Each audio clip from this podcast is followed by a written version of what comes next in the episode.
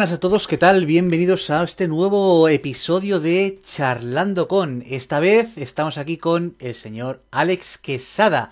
Muy buenas tardes, Alex, ¿qué tal? ¿Cómo estás? Bienvenido, ¿cómo estamos? Muy buenas. Bueno, para quien no lo sepa, estamos hoy con Alex Quesada, que es un trader profesional eh, de derivados financieros y fundador del canal eh, Oceanus Trading Desk. Eh, donde cada día opera en directo mostrando su método Ventus. Además, eh, bueno, cuya estrategia, por cierto, acumula una rentabilidad acumulada del 23% el año pasado.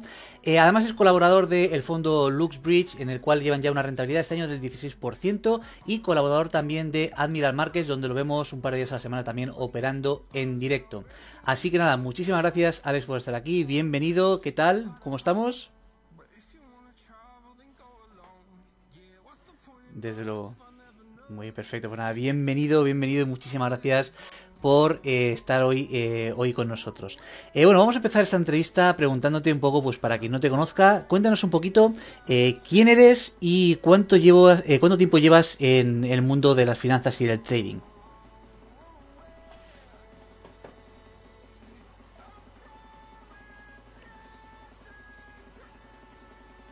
Wow.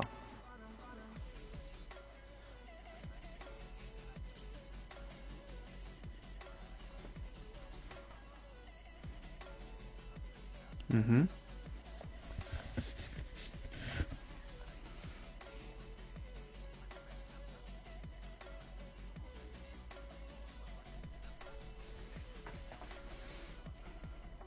Mm-hmm.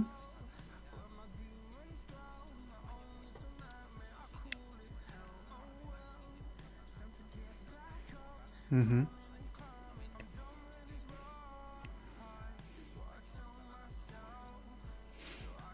Hmm. Mm-hmm.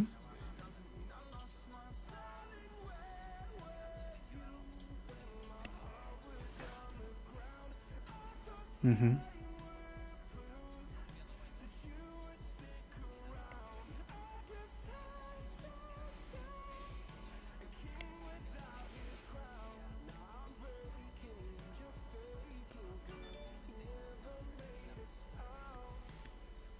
Está muy bien.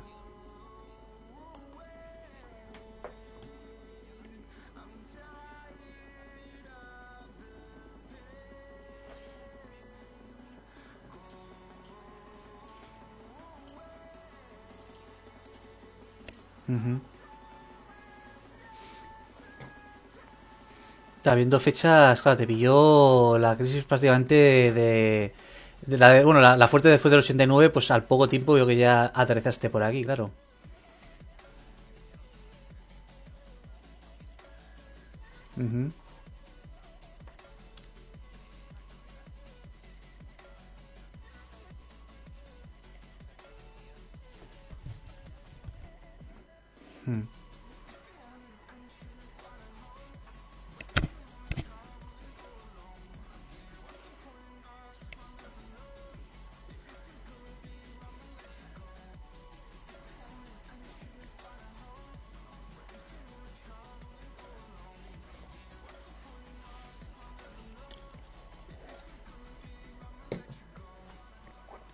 Tú dirás.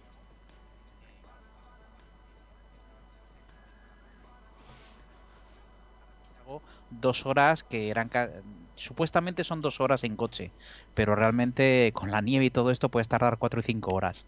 Y ahí normalmente las temperaturas son entre menos 10, menos 15 y cuando sopla el viento menos 20, 25 grados. Estás nevado desde octubre, desde digamos noviembre hasta marzo, todo nevado, todo nevado, es impresionante. Y eso me, me impactó mucho. Ver a la gente en el Stock Exchange eh, con los tirantes gritando, como estaban ahí en los pits. Me, me- yo llegué y dices, ostras, yo quiero hacer esto. Yo quiero hacer, pero no sabía en qué mundo me estaba metiendo. Anda, que sí es difícil. Bueno. Bueno, cuéntanos, y después de esta formación, eh, eh, formación evidentemente orientada totalmente a finanzas, tanto en la universidad como en el máster posterior, em, ¿cómo fue ese proceso, digamos, de, bueno, de como comentabas, recién graduado, llegar a Miami a un fondo de inversión, llegas a Madrid, en el cual, pues bueno, ya te metes un poco más en serio a, trabajar? ¿Cómo es eh, tu evolución? ¿Cómo te decir? Imagino que nada más empezar no te vas a poner en una sala de operaciones operando. Entonces, ¿cómo es un poquito tu proceso hasta convertirte, digamos, en trader o analista? Bueno, eh, he pasado por todo. Es decir, normalmente eh, tuve la suerte, y eso lo voy a comentar, en todos los trabajos que yo he tenido, en casi todos, ¿eh? he tenido la inmensa suerte, sobre todo cuando era joven, pues en los primeros que tuve, de tener unos jefes maravillosos. cuando digo jefes maravillosos, eran jefes que realmente eh, obviamente cuando eres joven pues haces tonterías eh, típico de la juventud eh, pues a veces llegas tarde o a veces llegas muy cansado cualquier otro tipo de estas cosas y he tenido suerte que todos los jefes pues me han enseñado a intentar ser mejor profesional. Y cuando cometes errores, pues en vez de echarte la bronca, gritarte, que eso no me ocurrió en la vida, hmm. sí lo he oído a la gente que trabajan en España. Lo que hacían era motivarte, cómo hacerlo, darte oportunidades y, sobre todo, pues decir, oye, te has equivocado, hazlo esto. No, a mí, aquí en España me han comentado que, hay gente que su jefe les grita y todo, y yo ahí hmm. no. O sea, yo tengo la suerte de trabajar en, en Londres, en España, en un banco suizo, en Londres estuve 10 años y la verdad eso, esos tres sitios donde yo estuve me marcó muchísimo y el día de mañana cuando tuve responsabilidades a través en el último banco en, el que estuve, sobre todo ya en Londres, en Bank of America, pues eh, yo hice lo mismo con la gente que tenía debajo por debajo mío, siempre que eran gente joven, eh, pues siempre era enseñarles eh, eh, buscar valor en ellos, sacar lo mejor de ellos y algunas veces, pues oye, promocionarles. Eh, es, es, eso aquí en España no lo ves. No, la, que lo veas. la figura del mentor es... Es, bastante rara avis, generalmente en las empresas españolas. Yo lo que veía era, joder, este tío vale, o esta chica vale, pues te voy a promocionar para que tú te vayas a la parte analítica o la parte cuantitativa. pero aquí en España es, uy, este tío viene pisando muy fuerte, quizás me quita el puesto de trabajo y le voy a hacer le voy a hacer la puñeta todo el rato ese es el concepto que yo me llevo de España y de lo que yo he visto de acuerdo desgraciadamente en los pocos sitios que he trabajado en España allí no allí era eh, de eso que ves en las películas no igual lo ves lo de las películas es real pero yo ahí lo que veía era intentar ayudar a las personas. o sea, en el Bank of America yo me acuerdo que teníamos ese, ese, lema que era We work with each other, not against each other, ¿sabes? y era ayudarnos los unos a los otros. Y a mí si yo tenía gente por debajo que estaban en mi equipo y se lo llevaban al, equipo de marketing o al equipo de ventas, pues yo encantado porque al final dices, oye, pues, pues te has ido ahí. Eh, y, me alegro muchísimo por ti. Y los tenía incluso ganando más pasta que yo. Y hmm. me alegraba un montón. Y más jóvenes. Hay que, hay que saber buscar valor en la gente joven. Eh, y, y, si vale una persona, ayudarle a llegar a ese objetivo. Totalmente de acuerdo. Buena, buena mentalidad. Em, bueno, cuéntanos, eh, ya en los últimos años, tras eh, pasar por mm, varias entidades importantes dentro del sector financiero, eh, ya veo el primer parado, en el primer momento en que aparece en tu vida el, concepto, digamos, el proyecto de Oceanus Trading Desk.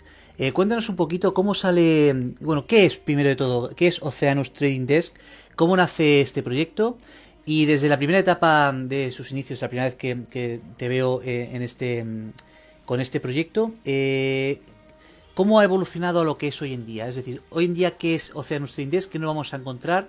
¿Y qué, qué, servicio ofrece? Vale. Pues todo un poco ligándolo con la pregunta que me has hecho anterior, esto cuando trabajas en banca, o sea, eh, los principios han sido todo todo muy duros, es decir, no es llegas y te conviertes en trader. Hay algunas que tienes la suerte, oye, de repente empiezas en la mesa de trading y acabas siendo un trader. Yo he pasado como tienen que hacer todos, es decir, he pasado por el primero empiezas lo que es como administra, eh, administrativo, ¿de acuerdo? Yo estuve como asistente, que fue mi primer trabajo en Credit Suisse como asistente del portfolio manager. Este señor me marcó muchísimo, muchísimo me marcó este señor y me ayudó un montón a ser sobre todo mejor profesional.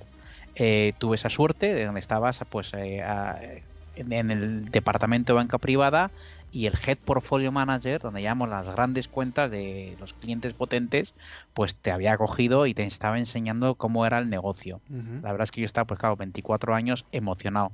Eh, después de eso, pues claro, pasas por lo que es back office, estás en la parte de, pagos, de, ejecuciones, donde llevas un poco las, las confirmaciones, y luego pasas a lo que es eh, lo que se llama un intermedio, se llama Trade Capture Trade Capture es un departamento donde simplemente cuando los operadores hacen las operaciones, tú eres el que metes las operaciones en el, ¿cómo se llama? En la máquina. Y ahí vas a aprender, tienes que tener un cierto conocimiento, ¿no? Y luego ya pasas lo que se llama Middle Office. Y en Middle Office ya empiezas a desarrollar un poco más lo que es tu habilidad. Empiezas a tener lo que es analítica, eh, sobre todo a, saber analizar los riesgos de los de, los departamentos donde estás. Yo siempre están en derivados. Analizar lo que es el PNL, que es la cuenta de pérdidas y ganancias, de las carteras. Y luego ya pues vas mejorando un poco y ya te vas, pasas a gestión o pasas a ventas o ya pasas a ser lo que es eh, trader. En mi caso, casi siempre estuve, los 10 años que estuve en Londres, tanto en Bank of America como en Deutsche Bank, estuve en la parte analítica, ¿de acuerdo? Lo que era el departamento de infraestructura, que lo que hacíamos era middle office, middle office. La verdad, nunca estuve, nunca estuve en trading ahí. Y luego fue cuando llegué aquí a España, pues eh, eh, ahí es donde tuve por primera vez la idea de, de, de trading, ¿de acuerdo? Eh, trabajé para un family office en el cual pues gestionaba aproximadamente unos 150 millones de euros y en ese family office eh, pues eh, obviamente habíamos estructurado un comité pues lo típico que hacen las bancas privadas para tomar las decisiones de inversión. Y entonces ahí ya estuve era el primer primer trabajo donde ya empezabas a tomar decisiones de inversión. Ojo esas decisiones de inversión como gestor principal no las tomaba yo. Es decir yo mi función era dirigir el comité de inversiones en el que estaba el director general, el dueño, yo como gestor y los bancos que nos ayudaban. Y entonces mm, tú propones ideas y tienen que ser aprobadas por el comité. Muy típico de banca privada, la estructura en este Family Office y al final lo que haces es ejecutar esas decisiones que ha tomado en el comité de inversión que se hace cada tres meses. Obviamente luego cada mes hacer revisiones. Ese es un poco el trabajo, es decir, eh, que se hace desde un punto de vista profesional.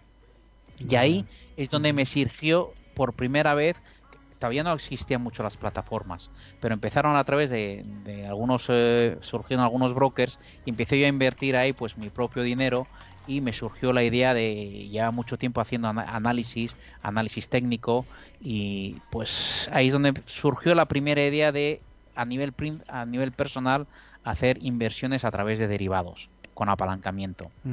Eh, ahí se fue la primera idea. Más adelante, luego estuve haciendo ciertas cosas, luego trabajé como responsable de riesgos en una, en una, en una gestora, ¿de acuerdo? Y luego también esto, ¿qué más? Eh, estuve en una cosa que es, eh, o sea, cuando estuve en el Family Office, pues estuve digamos, lo que se llama el buy side, es decir, tú estás como en la parte de compra. Y luego estuve en el otro lado que es en el sell side, que es muy curioso. El sell side es, estás en la parte eh, donde tú estás, eh, digamos, ejecutando las órdenes de los clientes, de los que cuando yo estaba en el buy side. Es decir, pero a nivel institucional, no a nivel no a nivel particular, no retail, sino que eran instituciones, obviamente las instituciones detrás tenían clientes privados. Entonces, yo he visto eh, este mundo desde los dos lados, del buy side, desde el sell side, y luego he sido gestor. He sido gestor eh, y entonces he estado en, los tres sitios que se pueden estar. Entonces ahí es donde me surgió toda la idea. Y en periodos donde pues de repente iba... Eh, pues el trabajo se acababa o pues porque ah, yo he pasado todas las crisis como te he comentado a pasar todas las crisis pues desafortunadamente pues perdías el trabajo me surgió esta idea y en los tiempos donde estabas buscando trabajo empecé a hacer mis propias, a seguir con mis propias inversiones y mm, llegó, llegué a desarrollar lo que es un método eh, que me gustó muchísimo basándome en eh, los analistas cuantitativos que yo conocí tanto en Deutsche Bank como en Bank of America, que eran en los departamentos con los que yo cooperaba. Y ahí me metí muchísimo en, en, análisis técnico. Entonces, cuando ya en la última etapa, que es hace ya dos años, pues eh, acabó mi último trabajo, decidí que eh, ya eh, proliferaban todas las plataformas y lo que estaba viendo yo no me gustaba muchísimo. Sí es verdad que hay gente que lo ha hecho muy bien, pero estaba viendo que había una cierta confusión y desgraciadamente la CNMV es una pena que no se meta ahí, donde te decían que, que, que invertir es fácil, que en una semana vas a aprender y digo, esto no puede ser así. Entonces lo que decidí es enseñar a la gente a, invertir con mi patrimonio, pero digo, pero, con mi patrimonio, con mi método, ¿de acuerdo? Enseñar con mi cuenta real, con mi propio dinero, que realmente invertir no es fácil, que es tremendamente difícil. Que esto que te dicen que vas a ganar mil euros, eh, un sueldo de tres mil euros al mes, eh, solo aprendo en siete días, que eso es imposible. Y sobre todo, a aquellas personas que, que, que, estaban metiéndose en este mundo, pues que sepan la visión de una persona como yo, eh, que realmente es un mundo complejo, difícil, tremendamente jodido. No puedo decir otra, otra palabra porque es tremendamente difícil, ingrato y que hay que estar muy, muy, muy atento y seguir todas las indicaciones y sobre todo saber manejar bien los riesgos, porque si no vas a perder gran parte de tu patrimonio. Desde luego. Entonces, eh, una vez, digamos, estás ya metido en que quieres eh, formar a la gente desde, desde, tu punto de vista de tu formación y dando un, un toque de realidad a este negocio. Sí, eh, dando entonces, Correcto, ¿cómo. ¿cómo, cómo, crece, cómo, o sea, ¿cómo nace este proyecto? De repente dices, eh, hoy voy a crear esta academia, eh, contactas con alguien para formar no. todo lo que es el, el, el, bueno, todo el contenido curricular que tienes. ¿Cómo, cómo avanza esta idea de, bueno, de este proyecto? Eh, es algo que intenté hacer en mi anterior trabajo y me dijeron que no, que no les interesaba cuando teníamos una gran plataforma. Y dije, bueno, pues lo voy a intentar hacer yo. Y pues nada, desde el día, del primer día uno digo, bueno, voy a intentar retransmitir por YouTube. No tenía uh -huh. ni ni idea lo que es retransmitir por YouTube. O sea, eh, pues creas un canal, eh, te pones a aprender cómo se retransmite y son horas y horas y horas de investigación. Obviamente, mientras tanto vas buscando trabajo, pero voy a intentar hacer esto. Y ya una, o sea, tienes que, te pones el mono de trader, pero luego tienes que poner el mono de técnico del sonido, el, el, mono de informático, el, el, traje o el traje de informático o el traje de, de, eh, de, especialista de sonido porque está retransmitiendo, no se ve el sonido, en fin, es un mundo. Y ya sí. una vez que lo tenía todo configurado, mi idea era muy simple. Como he dicho antes, era enseñar a las personas, uno, a operar a través de un método que yo iba desarrollando ya desde el año 2006, 2007, 2008, eh, que he ido perfeccionando y enseñarles que realmente esto no es fácil no es fácil. Siempre, eh, y, y, luego, ¿por qué? Porque lo que veía por internet, ahora que me estoy acordando, es eh, que te decían, si quieres eh, independizarte, conviértete en un trader. No, eso es mentira. Hmm. Eso es mentira y desde mi punto de vista. Creo que es muy difícil. Para convertirte en un trader y vivir de ello, tienes que tener muchos años de experiencia, mucha disciplina, un método y del día a la mañana esto es imposible. Yo llevo 30 años y hay meses donde no consigues ganar dinero y es dificilísimo. Eh, estar ganando consistentemente, eso es mentira. Mira, aquí quisiera eso hacer un, un, un, pequeño hincapié y es que yo dejé mi trabajo en, en finanzas, el que te estaba comentando antes de, de empezar, en, en, el mes de marzo para hacer, probar, bueno, por otras cosas que tenía en mente de proyectos y, y, la, el paso este a tener tu trabajo y hacer trading, a de repente únicamente hacer trading con tus proyectos personales paralelos, eh, la presión psicológica solamente del tener que sacar el, el sueldo eh, pega fuerte. Es, es ¿eh? Y ya digo yo que estos dos primeros meses eh, no voy a estar pagando las facturas con mi trading ni mucho menos. va a ser con otras fuentes de ingresos que tengo y mis ahorros pero que el cambio es brutal. Y otra cosa que me ha hecho gracia que comentabas, el tema este de, de retransmitir por, por, YouTube, aprovecho para... Porque muchas veces estoy en la entrevista con vosotros y la gente me verá que estoy viendo para arriba, mirando para allá, mirando para allá. Entonces estoy viendo las diferentes, porque precisamente por eso, controlando aquí que el stream se va bien en YouTube, a ti que te tengo en la pantalla de arriba, aquí que veo el OBS cómo va, aquí los apuntes, la entrevista que la tengo aquí, entonces voy así loco y me hace gracia que comentes esto porque es que me noto muchas veces que digo, va a pensar la gente que, que, estoy pasando del invitado porque estoy mirando para todos lados, porque estoy viendo, claro, te estoy entrevistando, te estoy leyendo el guion, comprobando que se vea el streaming, comprobando que se te vea bien, comprando el OBS, entonces te entiendo perfectamente la dificultad de de repente montar aquí este estudio, eh, porque es una televisión al fin y al cabo, estamos retransmitiendo sí. en directo, eh, con tus editores que eres tú, con tu presentador que eres tú, con el invitado, y claro, entiendo el momento caótico al que te, al que te enfrentas cada día. Es, eso me ocurre sobre todo cuando estoy haciendo lo mismo, retransmitiendo con mis alumnos, me dicen, uh, con los alumnos o con o a veces en algunos directos, mm. me dicen, oye, ¿qué, ¿qué, estás haciendo? Y lo mismo que te has dicho, no, es que estoy con tres pantallas, claro, claro. tres pantallas puestas cada uno en un lado diferente. Ahí está. Pues, eh, claro. Parece que estás haciendo otra cosa, pero no, no, te estás sí. fijando en todo. Es Ahí intentar está. hacer eh, cuatro cosas, eh, cuatro cosas luego. a la vez, que es complicadísimo. Además, de verdad. Eh, bueno, estábamos, perdona, que nos hemos ido de, del tema. Estamos sí. hablando del tema de, de Proyecto y, y cómo, bueno, cómo, cómo, creció, porque comentabas que en tu anterior trabajo pues no le dieron tampoco mucha importancia y dijiste pues no le lanzarte tú. No, no le veían Entonces, pues al final, ¿qué es lo que pasa? Al final, eh, o sea, yo soy joven todavía, te, tengo 54 años, pero en este país eh, tener 54 años y mucha experiencia a veces no es bueno. No mm. es bueno porque ¿qué vas a hacer? ¿Te van a contratar en los bancos cuando ya los están despidiendo prejubilando? Eh, difícil. ¿Te vas a ir a unas sociedades de valores, agencias de valores o EAFIS, pero realmente prefieren eh, contratar a gente joven, que me parece muy bien y fantástico, y al final pues a la gente con, pues, con cierta experiencia pues los despiden porque son muy caros. Mm. Son muy caros, entonces es muy difícil, entonces al final tienes que independizarte. Yo, por supuesto, que a mí aquí en España me costaba encontrar trabajo una barbaridad. Entonces digo, bueno, pues ¿qué voy a hacer? Digo, pues voy a intentar transmitir mis experiencias, que tampoco ha sido a nivel directivo ni nada, simplemente como, como uno más, y poder a aquellos que se están iniciando en el mundo del trading, eh, decirles la verdad, decirles la verdad, que no se puede vivir del trading, que no, que igual en 5 o 6 años si lo haces muy bien, me parece fantástico, pero sí puedes hacer una segunda cosa, que es eh, tener un segundo ingreso a través del trading, ¿de acuerdo? pero eh, tener un segundo ingreso razonable. Es decir, eh, que, eh, que, puedas ganar un segundo ingreso en función de la cantidad que tú tienes, sabiendo que superas con, productos apalancados, que son productos complejos, como denomina la CNMV, que tienen un riesgo espantoso y que puedes perder todo, todo, todo tu dinero. Entonces, yo cuando les enseño eso es, vivir del trading es casi imposible. Todavía no he conocido a nadie, pero a nadie que me enseñe su statement. Oye, mira, yo tengo eh, X dineros y le gano todos los meses, como dices, 3.000 euros al mes. Ya que pasa los el mes que fallas, porque la bolsa sube, baja, sube, baja, sube, baja. ¿Y qué pasa el mes que falla? Esos 3.000 euros, ¿de dónde los sacas? Hmm. ¿De acuerdo? Y la presión es brutal. Entonces, yo lo que intento es pongamos los pies en el suelo, intentar aprender un método que es el que yo, si os gusta el mío, os lo voy a enseñar. Os voy a enseñar una disciplina, ¿de acuerdo? y sobre todo lo más importante, porque da igual que sepas un método, el mío, el de cualquier persona, el de Pepito, el de María o el de Alejandro, eh, tienes que saber hacer una correcta gestión monetaria y una correcta gestión eh, del riesgo. Y aún así, si aprendes a hacerlo eso, eh, quizá hasta puedes seguir perdiendo dinero. ¿Por qué? Porque los métodos son buenos, los que funcionan, ¿de acuerdo? Pero lo que es malo es nuestra toma de decisiones.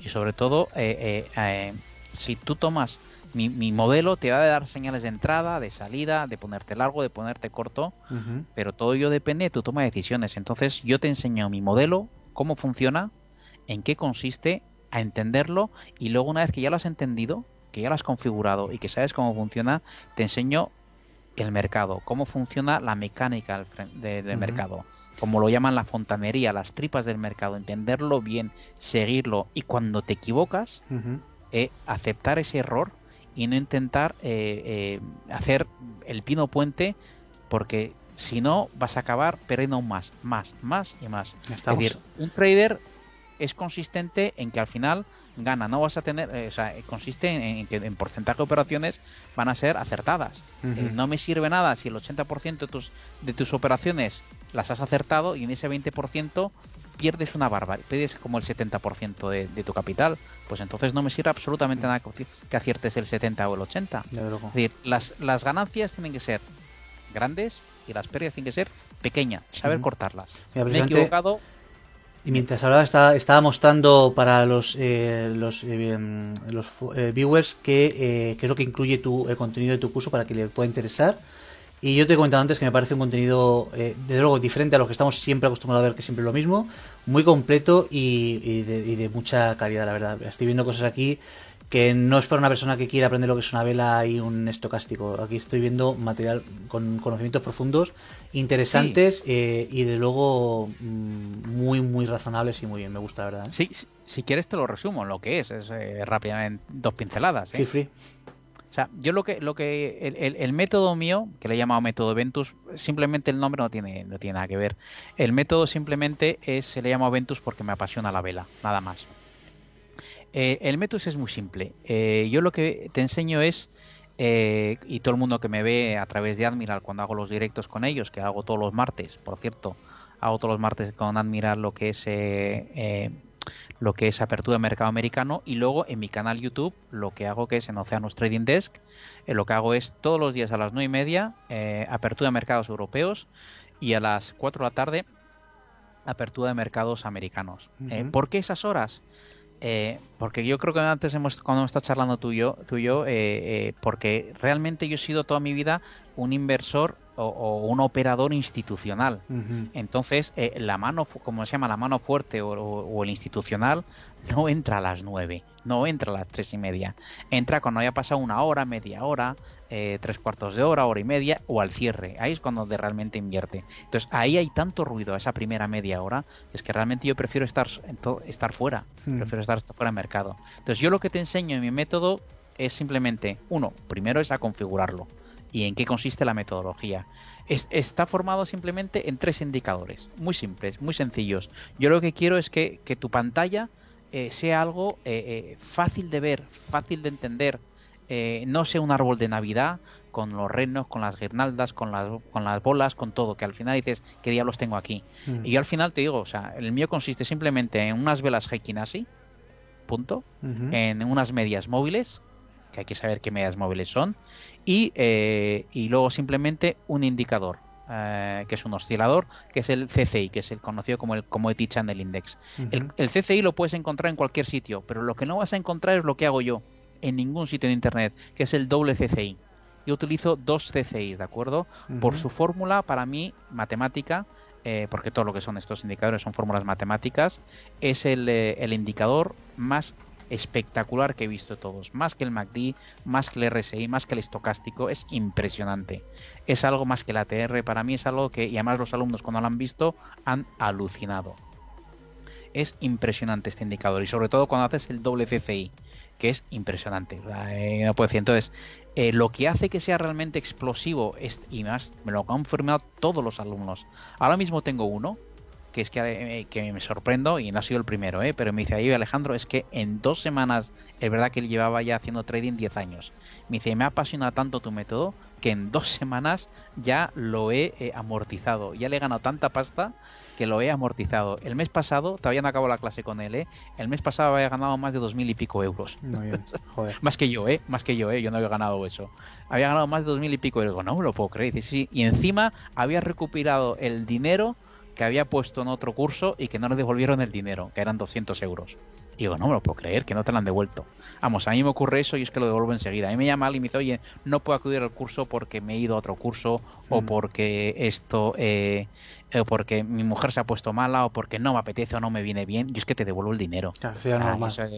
es, que es lo normal. Entonces, yo lo que voy a hacer es, te voy a enseñar a utilizar estos tres indicadores. La combinación de los tres es una bomba. Es espectacular. Ahora, eso no te va a dar el 100% de acierto. O sea, yo te voy a enseñar a utilizarlo, cómo utilizarlo, cuándo tienes que utilizarlo y estar atento a las señales. Pero luego tienes que entender el mercado. Si no entiendes el mercado, entonces luego es lo que yo te enseño a entender el mercado. ¿Cómo te enseño el mercado? Te voy a enseñar desde mi experiencia lo que vivido durante 30 años estando en el mercado contado, en el mercado de derivados, en el buy side, en el lado de compra como cliente y en el sell side, donde tú eres el broker y estás recibiendo las órdenes.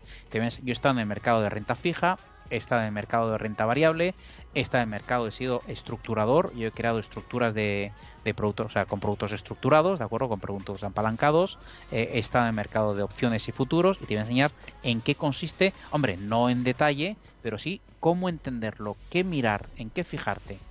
Entonces, una vez que aprendes el mercado de contado, el mercado de futuros, el mercado de opciones, cómo respira, entender la volatilidad, hmm. todo este tipo de cosas empieza como a unirse y, en, y, sabes realmente qué es lo que tienes que hacer cada día. O sea, esto, eh, esto es como cuando tú vas a correr. Cuando tú vas a correr, no sales de tu casa y te pones a hacer los 10 kilómetros o los 5 que hagas. Hmm. Antes haces estiramientos. Pues aquí es lo mismo. Antes de que tú empezar el día, tienes que mirar cómo ha cerrado el día anterior, qué ha hecho el día anterior, qué ha hecho las bolsas principales, dónde están los tipos de renta fija, el 2 años, el 5 años de los países donde tú estás invirtiendo, cómo está la volatilidad, cómo está el SQ, ¿de acuerdo? ¿Cómo está el ratio put-call? Si estás haciendo el mercado americano, ¿en qué, ha hecho el mercado eh, a cierre? ¿Qué ha hecho, ¿Cómo son las órdenes MOC? Eh, cómo está en, a través de una web que se llama Squishmetrics, que todo el mundo puede ver, cómo está el HEX, ¿de acuerdo? ¿Qué está haciendo la mano fuerte, la mano institucional? ¿Cómo está la gama? ¿Estamos en gama positiva, en gama negativa? O sea, todo ese tipo de cosas lo tiene que ver para cuando te pongas al día siguiente, a la mañana, y dices, yo ya he hecho mi ejercicio de calentamiento. Esto hay que hacerlo todos los días. O sea, que no el que pretenda es no llegar, ah, sí, esto me marca subida, bajada, pongo. No, no. Es que no entiendes, una, no entiendes cómo funciona el mercado. El mercado es difícil y aún así, yo entendiéndolo, y que lo hace muchos años, a veces me equivoco. Y mm. me equivoco y me, todo el mundo me ha visto delante de, de, Admiral, en, en vivo, en directo o en mis clases. Pero cuando te equivocas, tienes que saber reaccionar. Saber que te has equivocado poner un stop loss o hacer un neteo, en este caso cuando hacemos CFDs. Y sobre todo limitar tus pérdidas, es decir, aquí me quedo. No deja, yo he visto a gente que lo de, que ve la orden y dices, la deja caer y digo, perdona, has dejado caer el DAX 400 puntos y ni siquiera te has neteado o ni siquiera te has cubierto. Ya, pero es que, ¿por qué? Porque lo ven solo en un minuto si tú ves velas más grandes de 15 minutos, de 4 horas o de una hora, te das cuenta y dices, adiós, muy buenas. Tienes que saber un límite en el cual dices, hasta aquí está mi pérdida. Si no haces, no lo cuantificas, entonces yo te enseño a hacer todo eso. Eh, es decir, hacer una correcta gestión monetaria y sobre todo una correcta gestión del riesgo. No podemos ganar todos los días. Y hay un día en que igual no lo ves y la gente me ve. A veces la gente me ha criticado y me ha dicho, Alejandro, es que en tu canal no inviertes. Y digo, claro que no voy a invertir pero por Dios, que estamos con una volatilidad del 35%. Eh, a veces tengo que decir, oye, perdón, pero es que no me da la gana invertir mi dinero. No me lo voy a jugar con una volatilidad del 35%. Ya lo vimos ayer. Una vela de 5 minutos en el índice de Estocolmo tuvo un movimiento de un 8%. Sí, Eso es volatilidad. Hoy había velas en el Nasdaq en un minuto, en un solo minuto, ¿eh? velas de 1.100, 1.200 dólares el rango de la vela. Entonces, yo no, yo no, entonces, lo que yo, em, yo enseño a las personas que están conmigo, digo, vale, no inviertas, o si inviertas, invierte una cantidad pequeñita. Yo, por ejemplo, suelo hacer en, el valor del DAX, utilizando en el DAX, o sea, que hago CFD, eh, que replica el contado, ¿de acuerdo? Esto eh, hago, eh, el valor del punto es 1, suelo hacer 0,8 contratos, casi un contrato, es mm. decir, un punto, casi un punto el DAX, ¿de acuerdo? Pues cuando las cosas van mal, o hay mucha volatilidad, pues hago la mitad, hago 0,2, 0,3, si me apetece algo en real. O lo que hago es, me voy a la cuenta test, como hoy he estado retransmitiendo con Admiral, y digo, hoy no me apetece con esta volatilidad 120 mm. puntos para arriba, el, o perdona, han sido 250 puntos para arriba en dos minutos el Dow Jones y 250 para abajo. Digo, adiós, muy buenas. Era horrible. Hay que saber eh, mm. Hay días que tienen, y sobre todo, ¿por qué? Porque estamos mañana que, que los inversores están muy, muy, muy nerviosos. Mañana tenemos reunión de la FED. Tú espera, como los toros, espera, míralo detrás de la barrera. No quieras hacer, no quieras ser el primero. Nosotros somos inversores retail, no somos somos profesionales, pero no somos los que manejamos tanto el dinero. Entonces, método, que hago siempre un símil, es como eh, es un es eh, realmente se define como trend following, es decir, intenta seguir al mercado pero yo te enseño a intentar seguir al mercado en el corto y en el largo plazo.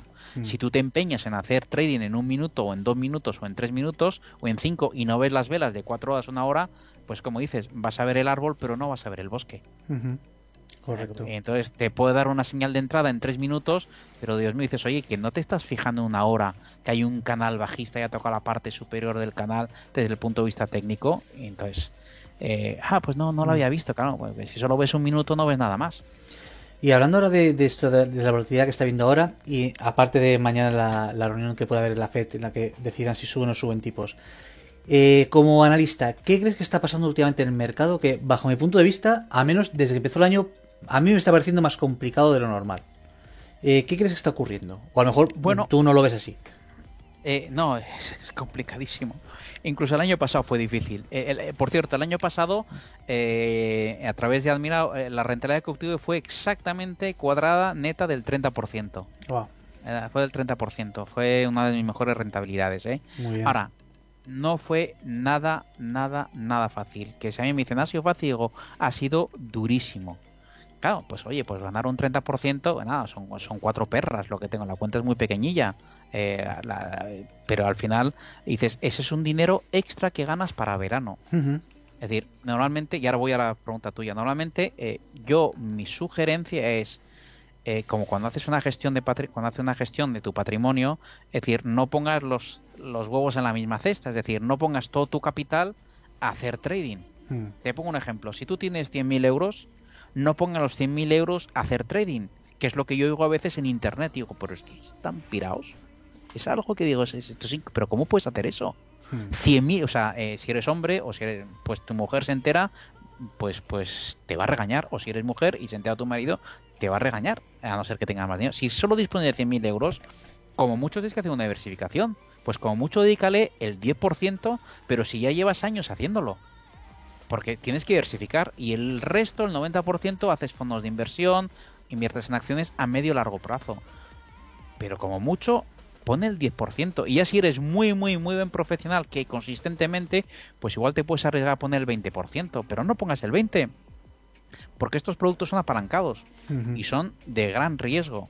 Entonces, si es la primera vez que lo haces y aún así tienes 100.000 eh, euros, pues le metes 5.000 o 2.000 o 3.000 euros y no le metas más. Ya, pero es que entonces no hago lo mismo. Ya, pero es que se trata, eh, y entonces lo que yo veo es que con cuentas de 6.000 eh, hacen inversiones con, con, a 25 euros el punto, con apalancamiento de 1.500. Y digo, pero tú te estás dando cuenta que estás haciendo una inversión de casi 400.000 euros con 10.000 euros. No, no me doy cuenta. Vamos a ver, tú cógete el valor del DAX, 14.000 o 15.000, multiplícalo por 25 eh, que es el valor del punto, y multiplícalo por dos contratos que han hecho y a ver lo que te da. Ah, sí, sí, tienes razón. Pues claro, tienes un apalancamiento de 1.500 que se están pidiendo el 0,1% o el 1% del capital de esa inversión. Hmm. Claro, entonces la gente no se da cuenta. Entonces eso es lo que enseño primero, a no hacer esas barbaridades. ¿Que tú quieres ganar más dinero? Que yo intento ganar, pues eso, con una cuenta de 6.000 euros, que tengo invertido, intento ganarle 250 euros al mes. Y hay gente que me dice, es que con 250 euros no, no vivo. Y digo, ya. Pero lo que tú no puedes hacer es meterte eh, eh, un apalancamiento de tres pares de narices. Es como cogerte un Ferrari y ir por la Castellana a 250 por hora o por la diagonal en Barcelona a, 500, a 300 por hora. Mm. Pues al final te vas a saltar un semáforo y vas a matar a alguien. En este caso vas a, vas a, vas a arruinar tu cuenta. Si tú quieres ganar más dinero, 300 te parece poco con, con 6.000 euros, pues entonces, que es un 5%, de que es una barbaridad, pues entonces aumenta el capital. Aumenta el capital, si te parece 250 y quieres ganar 2.500, pues de 60 a 60, pasa de 6.000 a 60.000 con el mismo principio. Ojo, pero si estás invirtiendo 60.000 es porque tienes experiencia y como mucho 60.000 representa el 10% de tu patrimonio invertible, es decir, que tienes 600.000 euros. Si no lo tienes, volvemos al principio, no hagas esas tonterías. Y eso es lo que intento, por favor, que, que sea la gente comedida, que, que, que, que, invierta solo lo que puede perder. Porque si no, luego llegan las desgracias. Yo me encontré a gente que, me han comentado y me dice, sí, he perdido 35.000 euros. Y dices, qué barbaridad. Mm, eh, en, horas, en horas, ¿eh? Y lo que cuesta ganarlos, ¿eh? Y lo que cuesta, pues dímelo a mí. Joder, de verdad, ¿eh? Muchísimo, muchísimo. Entonces, al final, ¿se puede vivir del trading? Mi opinión, no. Si alguien cree que se puede vivir del trading, que me lo diga y le invito a mi canal YouTube y que me lo demuestre. Y estaré encantado de hacerle publicidad, pero que me lo muestre con, un statement real, con un statement real. Eh, ¿Puedes tener un segundo ingreso? Sí, a través de un método, el mío, el de cualquier otra persona. El mío no es muy caro, pero ese método tienes que practicarlo y tener, un, digamos, una disciplina brutal. Y esa disciplina te la enseño. Sin disciplina no vas a tener rendimientos. Pero iba a mostrar aquí, mientras estabas hablando, pues que se me ha enganchado la, la, la ventana. Iba a mostrar tu página web. Eh, ahora, bueno, la voy mostrando mientras hablamos. Eh, ¿Dónde estás la pantalla? utilizo dos cosas, que es la página web, ¿de acuerdo? Y lo segundo que utilizo es más, le doy más, más juego a lo que es al, al, canal YouTube, ¿de acuerdo? En la página web, ¿de acuerdo? Ahí lo que sí que, está, que estás, veo que la estás enseñando. Ahí lo que tenemos es esto, eh, un poco hemos puesto en qué consiste, eh, ahora estoy como diciendo tú mirando, mirando de lado. Eh, y ahí he puesto el ahí he puesto el programa. Ojo, el programa está un poco antiguo. Realmente, si quieres, eh, si quieres, yo, te, yo te animo a que la gente se apunte a, lo que es el canal YouTube, ¿de acuerdo? El canal YouTube que es Oceanus Trading Desk. si pinchas ahí, lo verás a través de ahí de la página web también puedes ir, pero en el canal de YouTube vas a encontrar más contenido. Ojo, contenido simplemente lo que es eh, exacto, ahí, la, que estás poniendo, perfecto. Ahí cuando lo tienes puesto, el canal YouTube, y si ves ahí a la derecha, arriba, a, exacto, en el canal YouTube vas a ver yo simplemente que los, los, eh, los organizo por meses y tienes trading en vivo, apertura europea, trading en vivo, apertura, eh, ¿cómo se llama? Eh, apertura americana, ¿de acuerdo? y verás que arriba a la derecha, hay una especie, arriba a la derecha donde pone Oceanus Trading Desk, hay una especie de, de pone eh, Campus Trading Desk, ¿de acuerdo? Sí. Que ves arriba a la derecha. Si pinchas ahí te lleva a una landing page y ahí es donde te puedes poner en contacto conmigo. Vale, ahí lo tenemos también. Ahí, Ahí pincha ahí, pincha ahí. Lo pinchas, Sí. eh, se te va a abrir una hoja, lo ves, y se abre una landing page donde simplemente pones tu apellido, eh, el nombre y tal, y abajo te explica un poco, puedes ver mi experiencia. Si vas un poquito más para abajo, puedes ver lo que es mi experiencia, en qué consiste y una foto mía. Perfecto. A ver, pero utilizo más lo que es el, el- el- exacto, que aprenderás y luego vas más para abajo y ahí pues un poco puedes ver mi currículum, que también lo puedes encontrar en LinkedIn y esto y esto y, y qué más.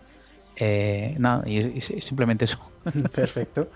Pues nada, ahí vemos la, la página web. Pues eh, aparte, Sí. quien quiera eh, quien quiera eh, contactar o seguir a, a Ah, Alex, exacto. debajo de su imagen, como podéis ver ahí, pues está su canal de YouTube, eh, su página web y en la descripción tenéis el link tanto a su página, su canal de YouTube, para que podáis ir a- a seguirle y ver todos sus streamings y sus directos, ¿de acuerdo? Pues ahí los Correcto. tenéis. Pues venga, dicho esto, voy a eh, preguntarte que no se me vaya el. Lo, lo que tú quieras. Mira, eh, Perdona que, que- que me enrollo bastante. no te preocupes. No, si yo, como tengo, ya te dije, tengo un montón de preguntas más o menos importantes. eh, si veo que se alarga mucho, pues quito las de las de relleno, no hay problema. Eh, mira, antes de comentar esto de, de lo que comentas de, bueno, de, de lo difícil que es vivir de trading y todo el rollo. eh, que evidentemente eh, no es fácil. eh, yo hoy por hoy no lo hago, así que no puedo decir que estoy viviendo esto porque no sería verdad. Eh, pero ¿Qué, opinas acerca de todo esto que este auge ha habido ahora de las empresas de fondeo? ¿Crees que es una posible solución para operar con un capital más grande eh, y sacar unas rentabilidades un poquito más adecuadas si estás buscando, pues eso, unos mil dólares al mes? O por el contrario, pues evidentemente hay unas reglas, unos drawdowns que te limitan bastante a la hora de operar. Eh, ¿Cuál es tu postura al respecto? ¿A qué te refieres por las empresas de fondeo? Creo que no te he entendido muy Sí, bien. bueno, todo básicamente, esto. una empresa de fondeo son estas empresas que están habiendo últimamente, que ahora empieza a haber bastantes, en las que eh, pasas una evaluación, pagando evidentemente, y una vez pasas esta evaluación, pues esta empresa pone a tu disposición un capital para operar. Normalmente son eh, cuentas de 25.000, de 50, de 100.000 dólares, 200.000 dólares, de los cuales eh, pues a ti te permiten operar hasta cierto tipo de cantidad de contratos, te dejan perder hasta, por ejemplo, una cuenta de 50.000 dólares, eh, puedes operar hasta con 6 contratos del mini Nasdaq eh, y otros, eh, otros activos, te piden que alcances un, un profit de 3.000 dólares en los meses que necesites, no tiene por qué ser un número, único que si tardas más de un mes te van cobrando una cuota, digamos, y no te dejan perder más de, en el caso de la de, 2000, de 50.000 dólares, no te dejan perder más de 2.500 dólares. Entonces, te evalúas y automáticamente esta empresa te da a tu disposición, te da esta cuenta para operar. Eh, no sé si no las conocías, pero bueno, no sé si... No, no lo he oído, no lo he oído eso en mi vida. Ah. Bueno, te, mi- te miento, perdona. Sí, sí que lo he oído por encima, lo he visto, pero no he conocido a nadie que haga eso. No he conocido a nadie que haya estado en eso. Vale. Eh, sí, es decir, eh, no te puedo dar mi opinión. Lo he leído, eso que vas viendo por, por internet, pero eh, yo desde luego, si existen, me parece algo... eh, hombre, eh, vamos a ver, por ejemplo, yo colaboro con un fondo de inversión. Eh, con este fondo de inversión, si queremos distribuirlo a través de bancos, eh, nos piden, oye, si quieres que se distribuya a través de mi banco, de mi plataforma, tienes que tener tres años de track record y tienes que tener un mínimo de 100 millones de euros. Mm. Vale, muy bien. Entonces me voy un poco al- a, lo que tú me estás diciendo a nivel más bajo, a nivel retail. Oye, yo te voy a dar fondear pasta porque se supone que eres un buen trader. Ahora, para ser un buen trader, si yo fuese el, el responsable de esa empresa que estoy fondeando a traders, tú me tienes que demostrar que has sido un buen trader y, va- y dame tu extracto de cuentas. Y Ujú. aún así, aunque me lo hayas demostrado, te voy a poner en test y quiero ver cómo operas y cómo gestionas el riesgo. Cómo tú gestionas tu, tu día a día. Eh, porque me da igual que tú me puedes dar un statement que te ha salido muy bien, pero yo quiero verte cómo lo haces en mi plataforma porque te voy a dar mi dinero. Que tendría desde sentido, luego, ¿eh? desde luego. eh, eso es lo que yo haría, pero desde luego, y, y voy a tener durante tres meses o seis meses a prueba. ¿De Mm. acuerdo? Es como tú, tú- como un pinche de cocina, Claro. ¿no? Le dices, oye, me eres muy buen pinche, pero yo no te pongo a dirigir la cocina. Mm. Por mucho que sepas. Sí, Eh, a ver, es que- es para aclarar un poco, a ver, que eso siempre lo explico, que el tema de las empresas de fondos también, porque de repente no tienes dinero y de repente tienes capital para operar Claro. con varios contratos del mini, pero que lógicamente no nos engañemos, el negocio real de todas las empresas de fondeo es que el candidato suspenda la evaluación. ¿Por qué? Porque tú pagas una cuota, ya sea pues de entre 80 a 150 o 170 dólares por hacer esa evaluación. Si no la pasas, se quedan con tu dinero y adiós muy buenas. Y si pasa entonces, pues hay otros procesos para fondearte y todo el rollo. Esto básicamente es como una empresa que te cobra por hacerte una entrevista de trabajo eh, a sabiendas de que muy probablemente no la vayas a pasar, ¿vale? Pues siendo así como lo estás planteando, yo le diría a las personas que, que, a no ser que seas un trader profesional, y incluso yo siendo un trader profesional, no lo haría. Yo para eso te diría, oye, eh, olvídate estas cosas, yo te diría, olvídate, que te contrate esa empresa. Si tú quieres que yo te haga trading, tú contrátame, págame un sueldo fijo, ¿de acuerdo? Y vamos haciéndolo poco a poco, con una estrategia detrás. Pero, y yo te voy a poner mi estrategia, la vamos a testear, vamos a hacer un stress test, vamos a hacer un backtesting y vamos a ver si es rentable o no rentable. Y vamos a empezar primero con tu dinero, obviamente, y si es factible durante seis meses, donde los cuales tú me estás pagando, pasamos luego a los clientes, porque obviamente se puede ganar mucho dinero con los clientes. Pero ojo, tienes que tener un problema, porque eh, si lo vamos a hacer esto con los clientes y estamos haciendo con derivados, tienes un problema de que las, eh, los, los bancos centrales eh, tipo CNMV, no sé si lo hace CNMV o no, pero sí, por ejemplo, eh, los reguladores te dicen, oye, tú esto no lo puedes hacer, tú no puedes generar. Yo al día igual te puedo hacer un día tres operaciones, pero igual un día te hago 25 operaciones con mi cuenta porque me lo estoy pasando bomba. Y los reguladores te pueden decir, esto tú lo puedes hacer. Creo que tiene el término, se llama crunching. Tú simplemente estás generando comisiones por operar. ¿De hmm. acuerdo? Y entonces lo que estoy haciendo es cada vez reduciendo tu beneficio. No, esto no se hace. Entonces yo diría a estas personas que si han recibido eso, que se abstengan. Que se abstengan completamente. Que busquen un trabajo. Eh, pero esto va a ser a, los tres meses lo más seguro es que pierda. Si tú eres consistente y tú sabes que eres durante tres años consistente haciendo lo mismo, oye, pues entonces sí que te va a venir de maravilla. Oye, yo es que llevo tres años siendo consistente ganando todos los años. Así que lo mismo que hago, me dan pasta, voy a hacer lo mismo y ya está. Ojo, yo tengo una parte que hago que es un poco complicada. Eh, y te explico.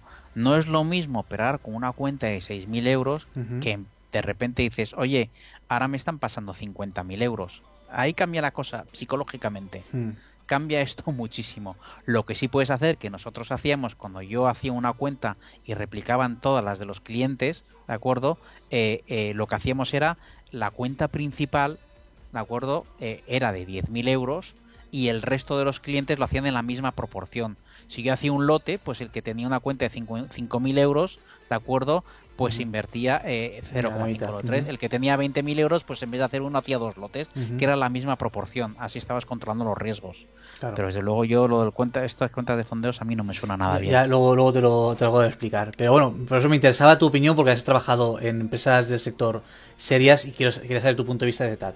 Luego ya sí que ya te, explico un poco más de qué van. Eh, y lógicamente, a ver, eh, el negocio es el que es, que la persona pierda el capital. Y eh, luego sí, hay gente que evidentemente pues se fondea.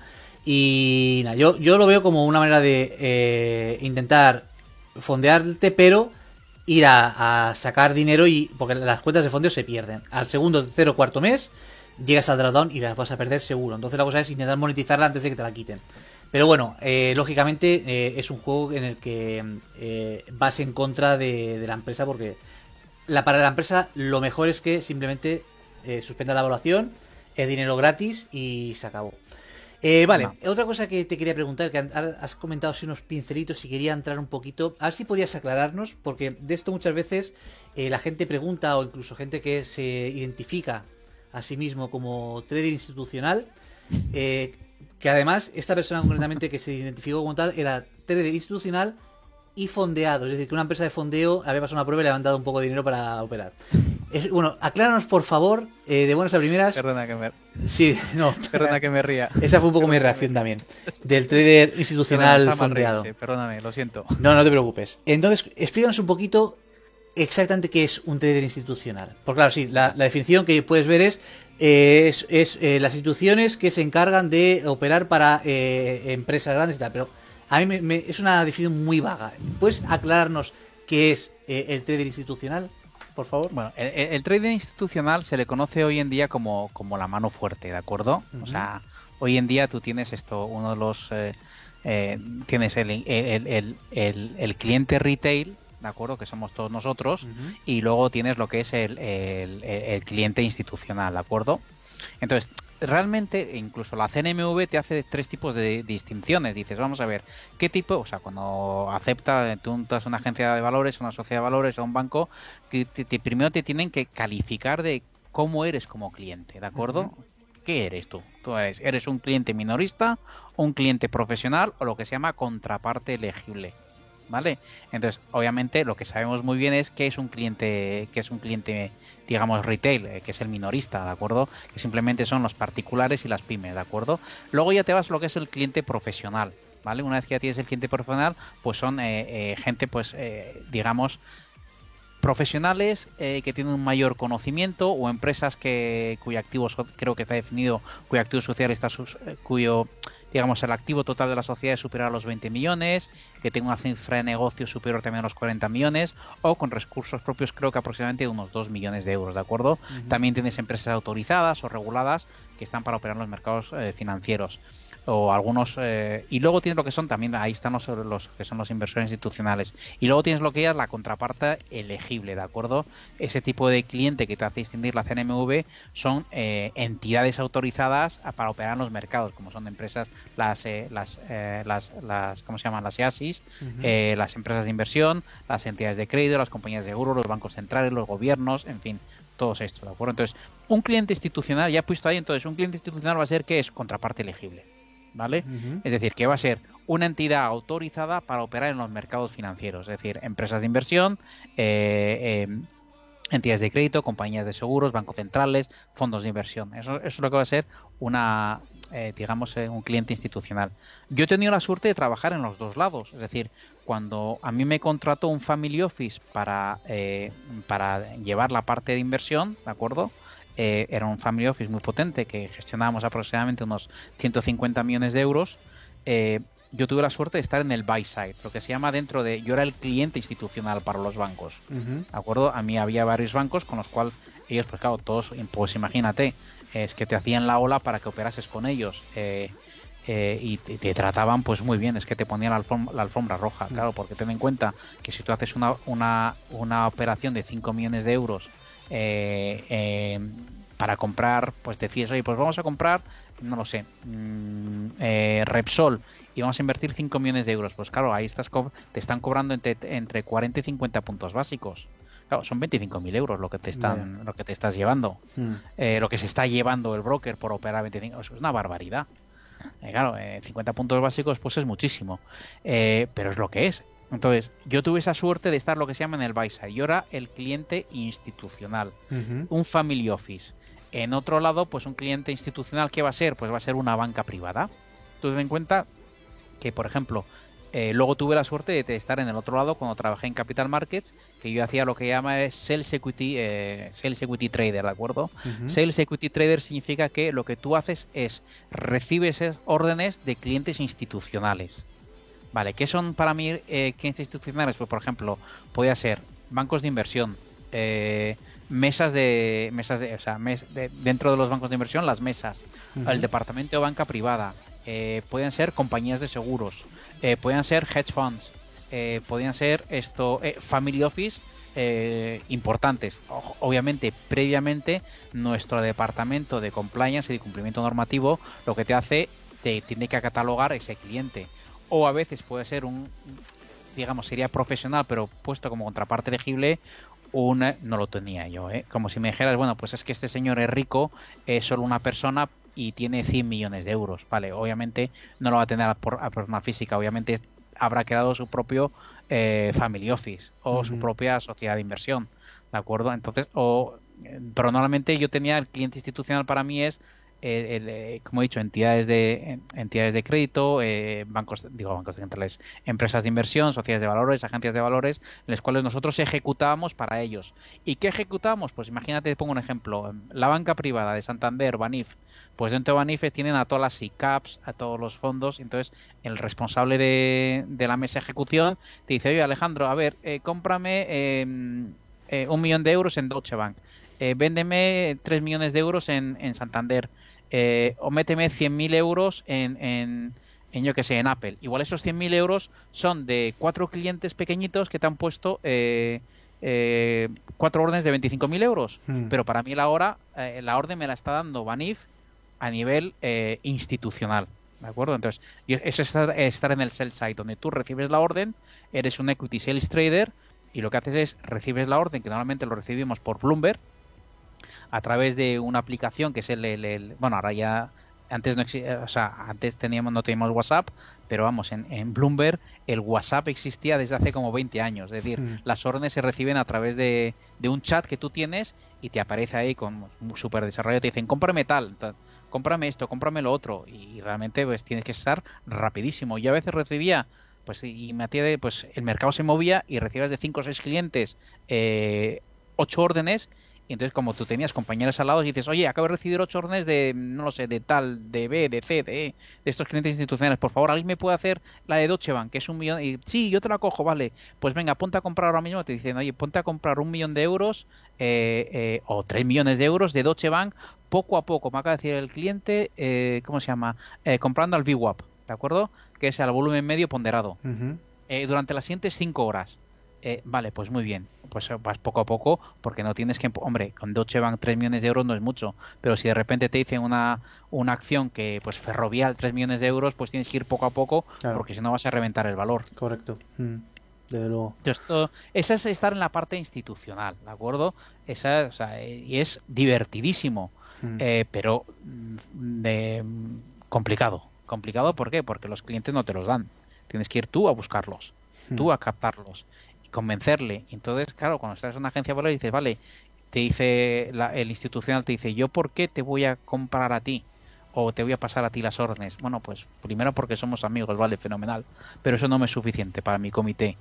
Entonces tienes que darle un valor adicional, un valor de análisis. Entonces yo lo que solía hacer muchísimo era eh, el contrario de lo que hacía todo el mundo, que era cuando las cosas iban bien, hacías una llamadita, ¿no? Pero sobre todo llamaba cuando las cosas iban mal. Hmm. A través de ahí mandabas un mensaje o un mensaje por el WhatsApp del Bloom, decías, oye, esto está cayendo, no intentabas dar feedback, sobre todo porque cuando tú habías ejecutado, muchos se quedan con lo que le he comprado o le he vendido a este tío, a, perdona, a esta entidad financiera, que es verdad que puede haberme dado una orden de compra a mí y la puede haber vendido con otra entidad, pero yo decía, oye, recuerdo que has comprado tal en, tal eh, hace dos meses, oye, pues ahora esto está ha salido un mal momento o ha salido un, mal dato y, pues el analista me está comentando esto. Entonces, lo que te decían los analistas, tu analista, yo no intentaba pasar a, la gente con la cual yo ejecutaba, pues para darle ese servicio adicional.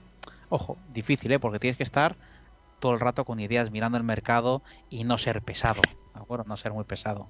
Entonces era muy, muy, muy... Eh, muy divertido, pero también, por un lado, eh, bastante bastante complicadillo y bastante ingrato de vez en cuando.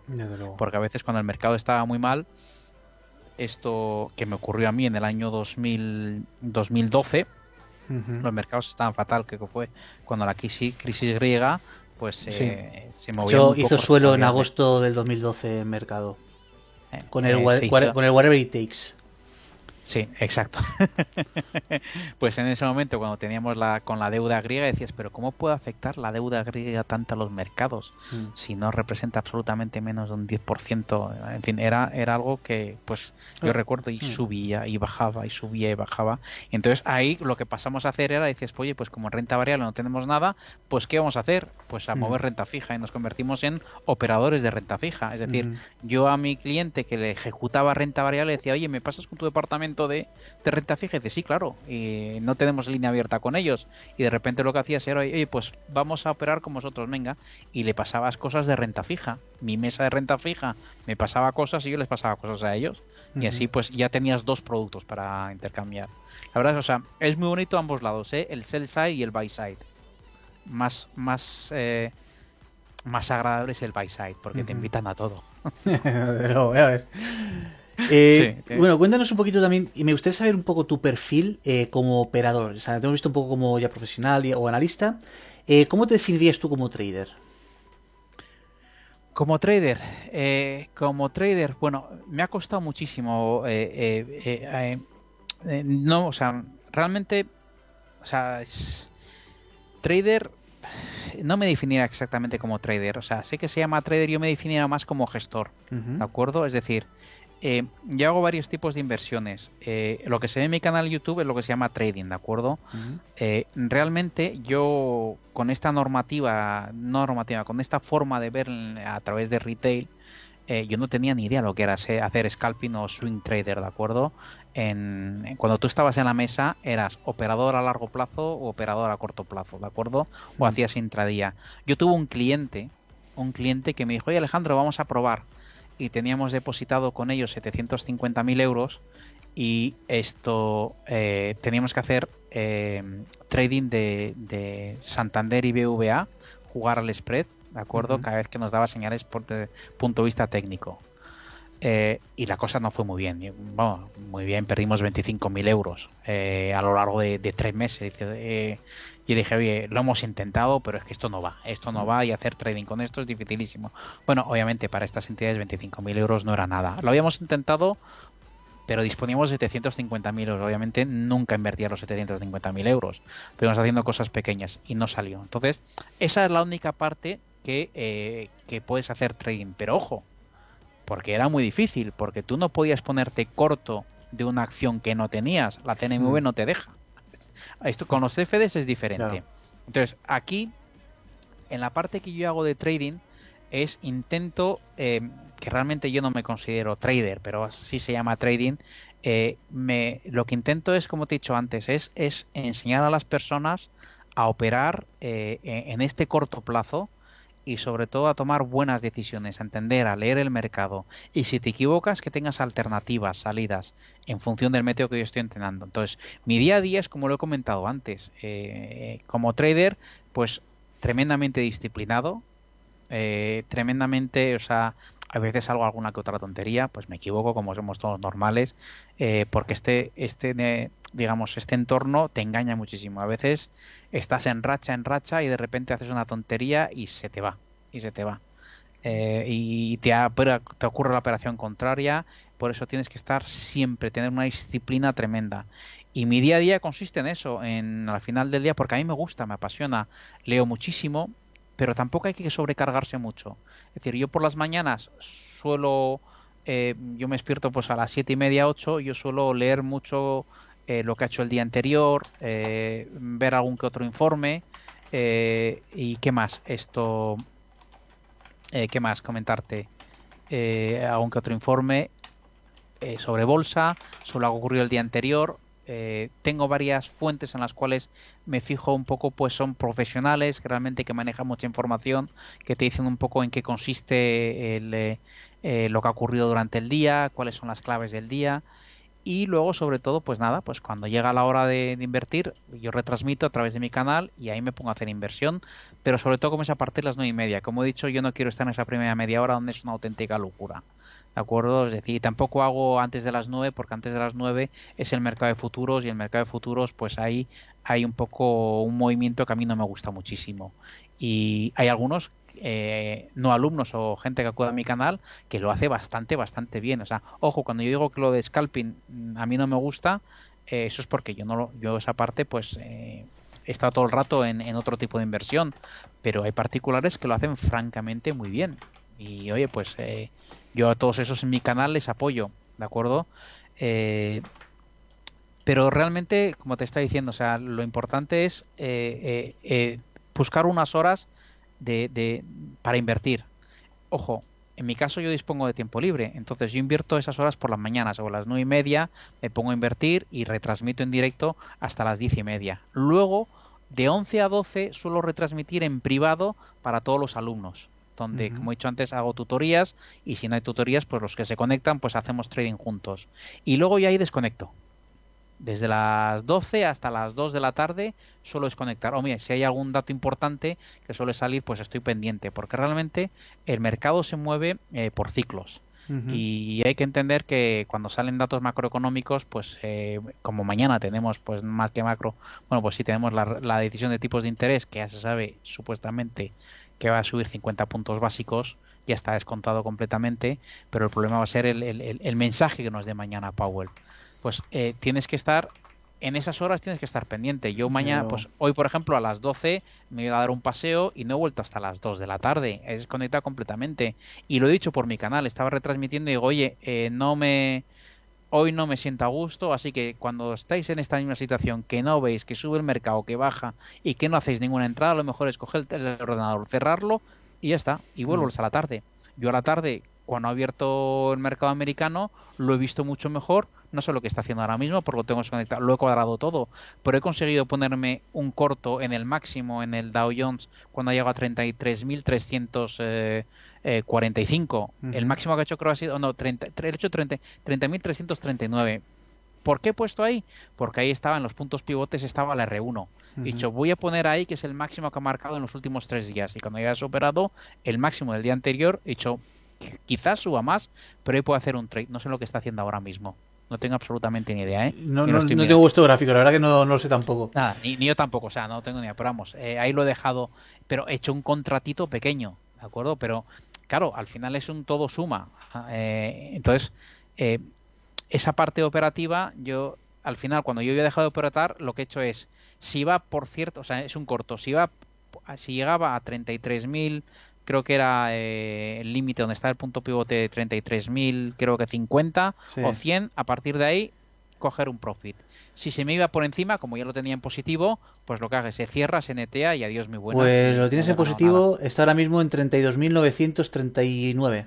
Pues ya está, pues ganándole desde 33.300. Eh, felicidades. de hecho, 40, 40, nada, pequeñito contrato, son 0,2 contratos, ¿eh? Pues Cada 100 puntos cada 100 puntos le gano 20 euros, nada más. Muy pequeñito. Vamos aquí, vemos tu posición aquí que eh, pinta preciosa. Eh, ¿Dónde estás? Aquí. Aquí tenemos la entrada, tenemos ahora mismo en 32.931 cayendo, sí que has pillado ahí un buen corto precioso. Así que felicidades.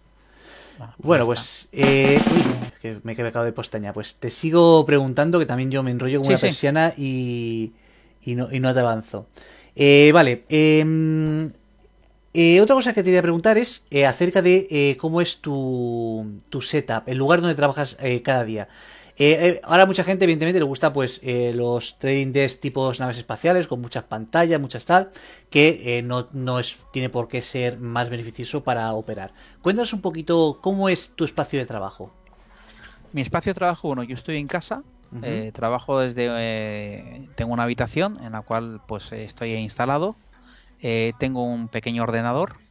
bueno, mm, pues es un Lenovo de estos, bastante amplios. Es un portátil. Y luego tengo con conexión HDMI a una pantalla Samsung bastante grande, donde ahí pues trabajo con esas dos pantallas. Tengo una tercera pantalla la utilizo muy pocas veces. Más la utilizo cuando estoy manejando varias cosas. Para mercado solo utilizo estas dos pantallas, una y, la televisión. Eh, eso eh, cualquier persona lo puede hacer eh, con una conexión HDMI te conectas a, y tienes dos pantallas. La tercera lo digo es cuando de repente pues estoy haciendo análisis o quiero poner una cosa pongo los mercados en otra pongo hoja de cálculo o, o tengo varias páginas web pero realmente con dos es más que suficiente. Perfecto. Ese es, ese es mi setup, nada más. Eh, ¿Qué plataforma utilizas para operar en tu día a día? Eh, utilizo, utilizo la MetaTrader, ¿de acuerdo? Utilizo varias plataformas, utilizo la MetaTrader y también utilizo la que es Interactive Broker. La propia plataforma Interactive Broker, ¿no? Sí, para, parte de, para parte de opciones y futuros. Perdón, más, más opciones que futuros, perdona. Eh, la parte de de MetaTrader, que es muy completa, MetaTrader 4, es en la cual yo enseño mi método. También es, es aplicable para MetaTrader 5 y vamos, simplemente cualquier en cualquier pantalla lo puedes configurar. O sea, todos hoy en día la mayoría de todas las plataformas tienen que tener los eh, con lo que yo utilizo mi método, que es decir, velas Hekinashi, que son velas japonesas con medias móviles. Eh, utilizo ciertas medias móviles, que es muy importante saber qué medias móviles son, qué temporalidad son esas medias móviles, porque tienen ciertas características que funcionan muy bien. ¿Por qué digo ciertas características que funcionan muy bien?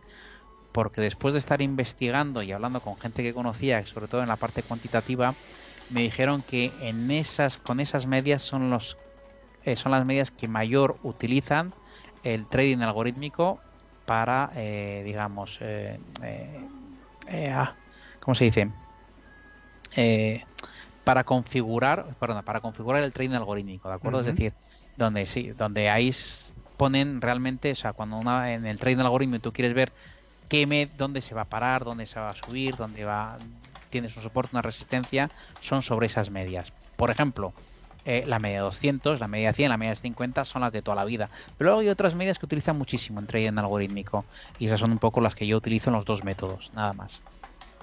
Lo interesante, y bueno saberlo. Ahora tengo una curiosidad que no sabes tú. Yo, yo utilizo básicamente una media y un VWAP, eh, pero sí que es verdad que me gustaría saber más eh, qué media móviles están ahí petines para operar. siempre, digo, siempre digo a todo el mundo, si quieres saber las medias, pues apúntate al curso. Pues, ahí tienes un buen catch, ¿eh? O sea, es interesante. y funciona muy bien, ¿eh? porque la gente lo ve, o sea, y además en, en, en, en lo que he visto que estás enseñando, eh, he configurado que cuando se cruzan esas medias te sale una flechita que te avisa.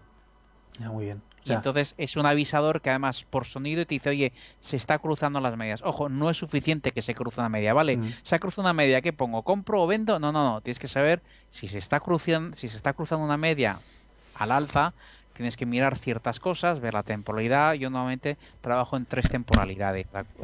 ahora la he dejado en dos. Es decir, yo utilizo una temporalidad de 3-5 minutos y luego utilizo la de 15 minutos o una hora en función. ¿Por qué? Porque una te va a marcar el movimiento dentro del corto plazo, largo plazo, hmm. la tendencia, y la otra me va a marcar el momento de entrada o de salida. Es decir, yo estoy buscando una tendencia alcista en 15 minutos o una hora.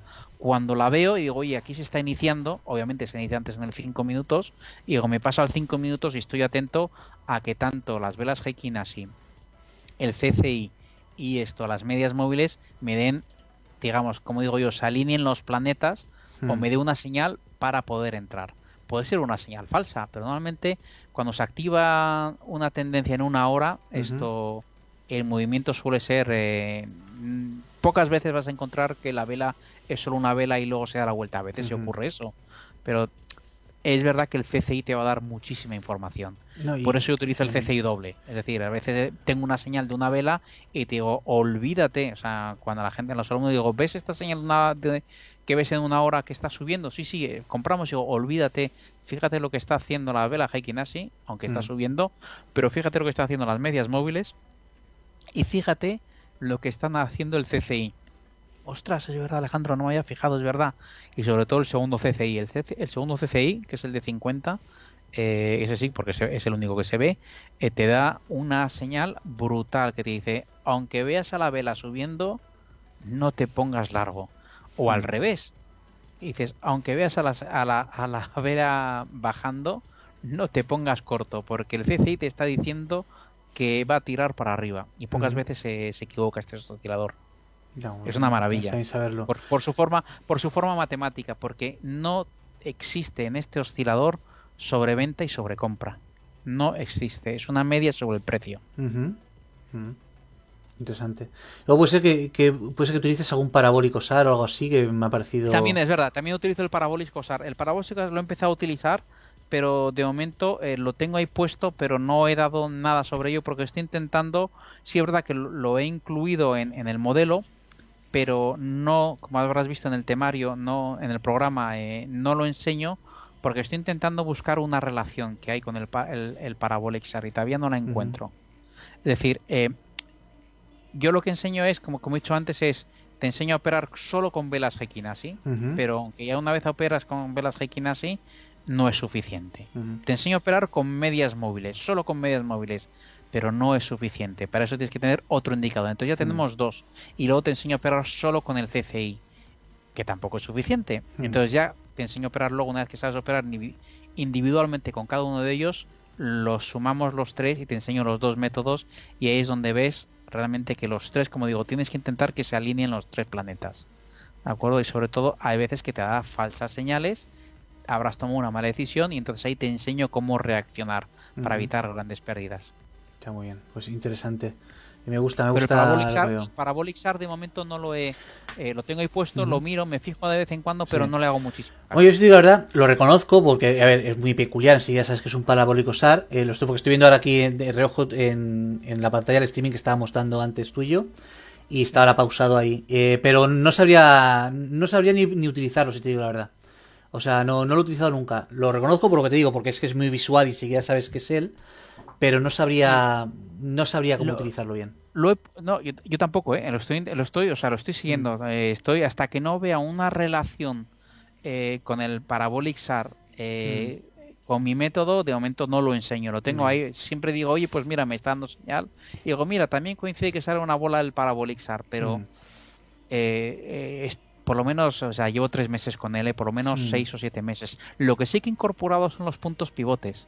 Eh, y eso funciona de maravilla. Sí, yo los tengo puestos también, los pivot points imprescindibles. Eh, es, es, imprescindible. Eh, yo mm. tengo, no un alumno, es una persona que está siempre en mi canal mm. y que de repente, pues te puedo decir, el, el, el, yo recuerdo la última, cuando estábamos y decía, oye, pues tiene que caer el, el índice va a tocar su punto pivote. Y le digo, oye, que es que está 600 puntos abajo. Mm. Me dice, pues lo tiene que tocar.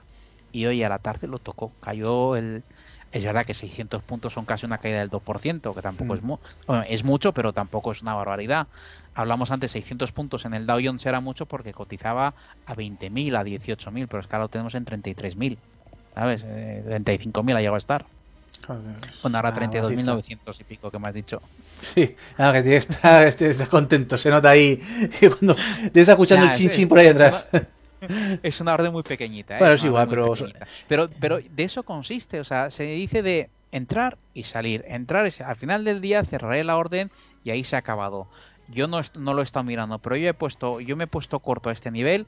Si ya había bajado un poco, digo, si vuelvo a este nivel, pues pierdo la oportunidad. Y si sigue bajando, pues llega, bueno, yo creo que ya se ha ejecutado porque te había dicho 30.050 o sí, hace, hace tiempo ya, 30, y ha cerrado. Es decir, y dices, bueno, pues está llevando muy poquito ya, pero es lo que yo quería llevarme. No quiero llevarme más. Mañana haré otra cosa. Yo me digo que eh, da igual cuál sea, pero si la persona se, cierra porque ha tocado el profit, te tiene, te tiene que dar igual absolutamente todo lo que pase después. Porque otra cosa es que cierres tú manualmente antes de tiempo y otro, pero si tú por tu análisis has puesto tu objetivo en este nivel y se ha cerrado, que luego siga ya no es problema tuyo, da igual. O sea, ha llegado a donde tú has analizado que tenía que llegar y te lo has llevado. Perfecto. Es o sea, exquisito. No hay nada más que decir al respecto. Eh, eh, eso en el directo que hemos hecho hoy con Admiral, eh, con mm. Samuel, pues lo, se lo explicaba muy bien. De hecho, me ha hecho esa pregunta y me dice, bueno, ¿y tú cuándo sales?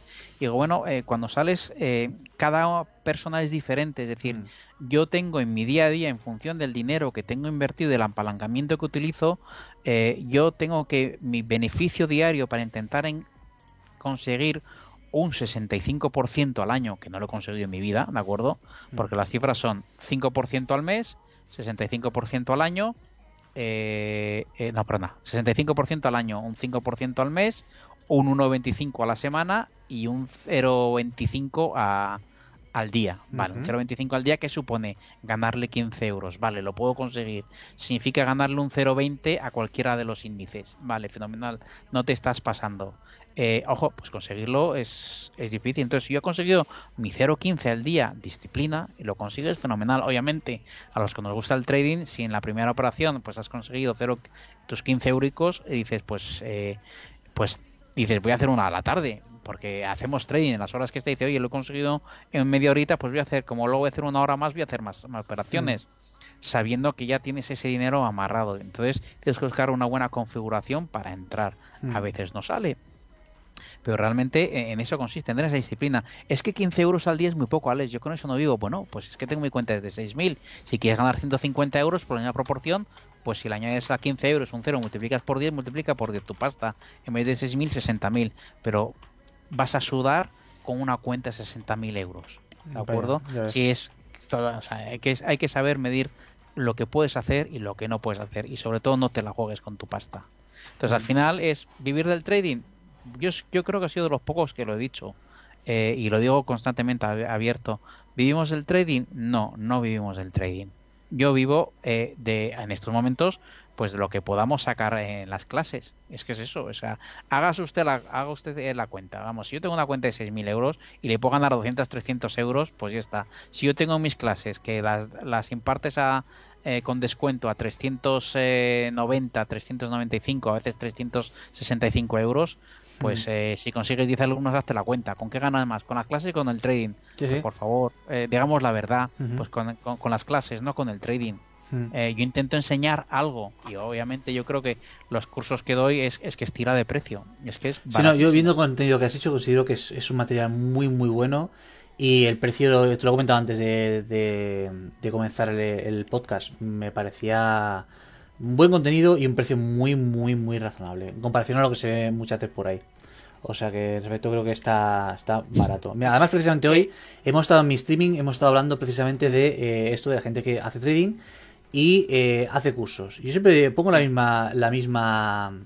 Porque la gente, todo el mundo dice, si viviese del trading, ¿por qué hace cursos? Pues yo siempre digo lo mismo, por la misma razón que Cristiano Ronaldo hace anuncios publicitarios. Porque nunca vas a decir que no a más.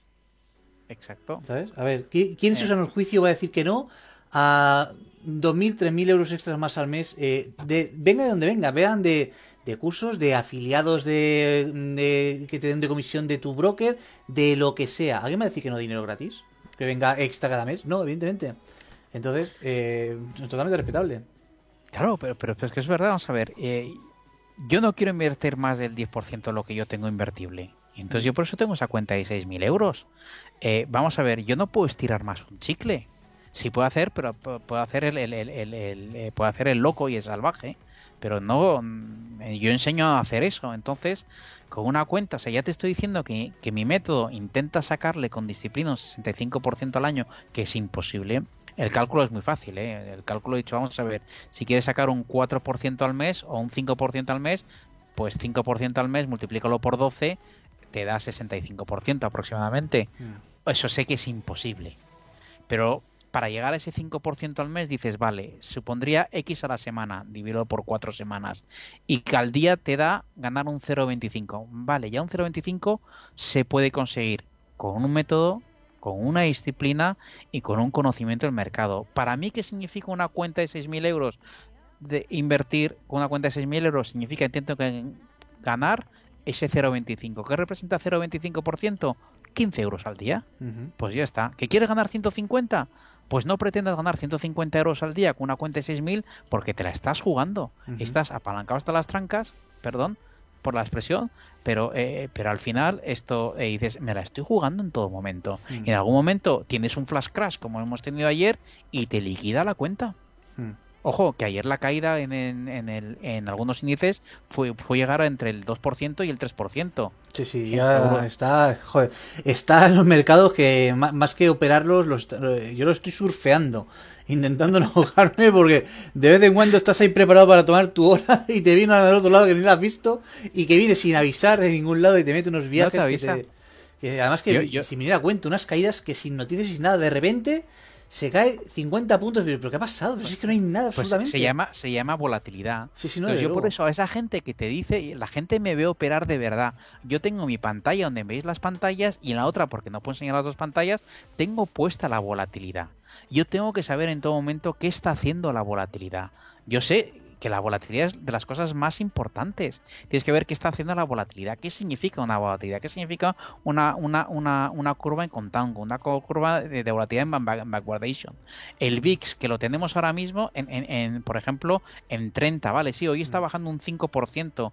Ya, pero es que en 30 es una barbaridad. Mm. Es una barbaridad. es una oscilación de precios brutales donde de repente tú tienes que sube, que sube, que sube, que sube, que sube y de repente tienes una vela que baja y esa vela que ha bajado de 3 minutos o de 5 minutos se ha comido el movimiento las últimas 3 horas. Desde luego, sí, sí, sí. Y además que sin, sin avisar, ¿eh? sin avisar, sin avisar. Entonces, claro, hombre, lo van a ver aquellos muy bien, aquellos que hacen el minuto, eh, pero yo no hago un minuto. Yo, mm. yo un minuto puedo mirarlo cuando ya estoy dentro del trade. Y claro, eh, pues te, así es, tienes que entender que ¿Qué significa eh, que tengamos unos tipos de interés del 3%? Una barbaridad una mm. barbaridad. Tenemos el 10 años americano que ha tocado el 3%. Obviamente sabes que cuando vaya a tocar el 3%, que es que, eh, pues, pues, pues, hombre, que le van a atizar ahí que no te puedes ni imaginar. Mm. Pero lo mismo nos ocurrió hace un mes y medio cuando decíamos, uy, cuando toquemos el 2%. Fíjate qué rápido hemos subido al 3%. Mm. Y tienes que saber qué está haciendo la deuda a 10 años. Si de repente la curva está invertida, ¿qué significa que la curva está invertida? O sea, todo ese tipo de cosas son las que yo intento enseñar a la gente. Hay gente que me dice que no, no, yo no quiero saber eso, yo solo mi método, vale, me parece muy bien, yo lo respeto, pero yo creo que te equivocas, yo creo que mm. tienes que saber qué hace el mercado qué hace el mercado. Por ejemplo, ¿por qué nos pegamos la gran castaña el viernes? Ay, porque mi método me lo decía. No, no, macho, no, no significa eso. ¿Tú no te fijaste lo que hizo la volatilidad? Que pegó un disparo para arriba. Y al final se ha sabido por qué es lo que ha ocurrido. Al final fue JP Morgan que estaba ejecutando un, ¿cómo se llama? Un spread collar, ¿de acuerdo? Y que vendieron las últimas dos horas 3.000 millones de dólares. Ya ves. Pues claro, si tú no sabes eso, pero si yo te doy esa información, o si yo te estoy avisando que hace esto JP Morgan cada tres meses, pues tú ya dices, ostras, voy a estar al loro.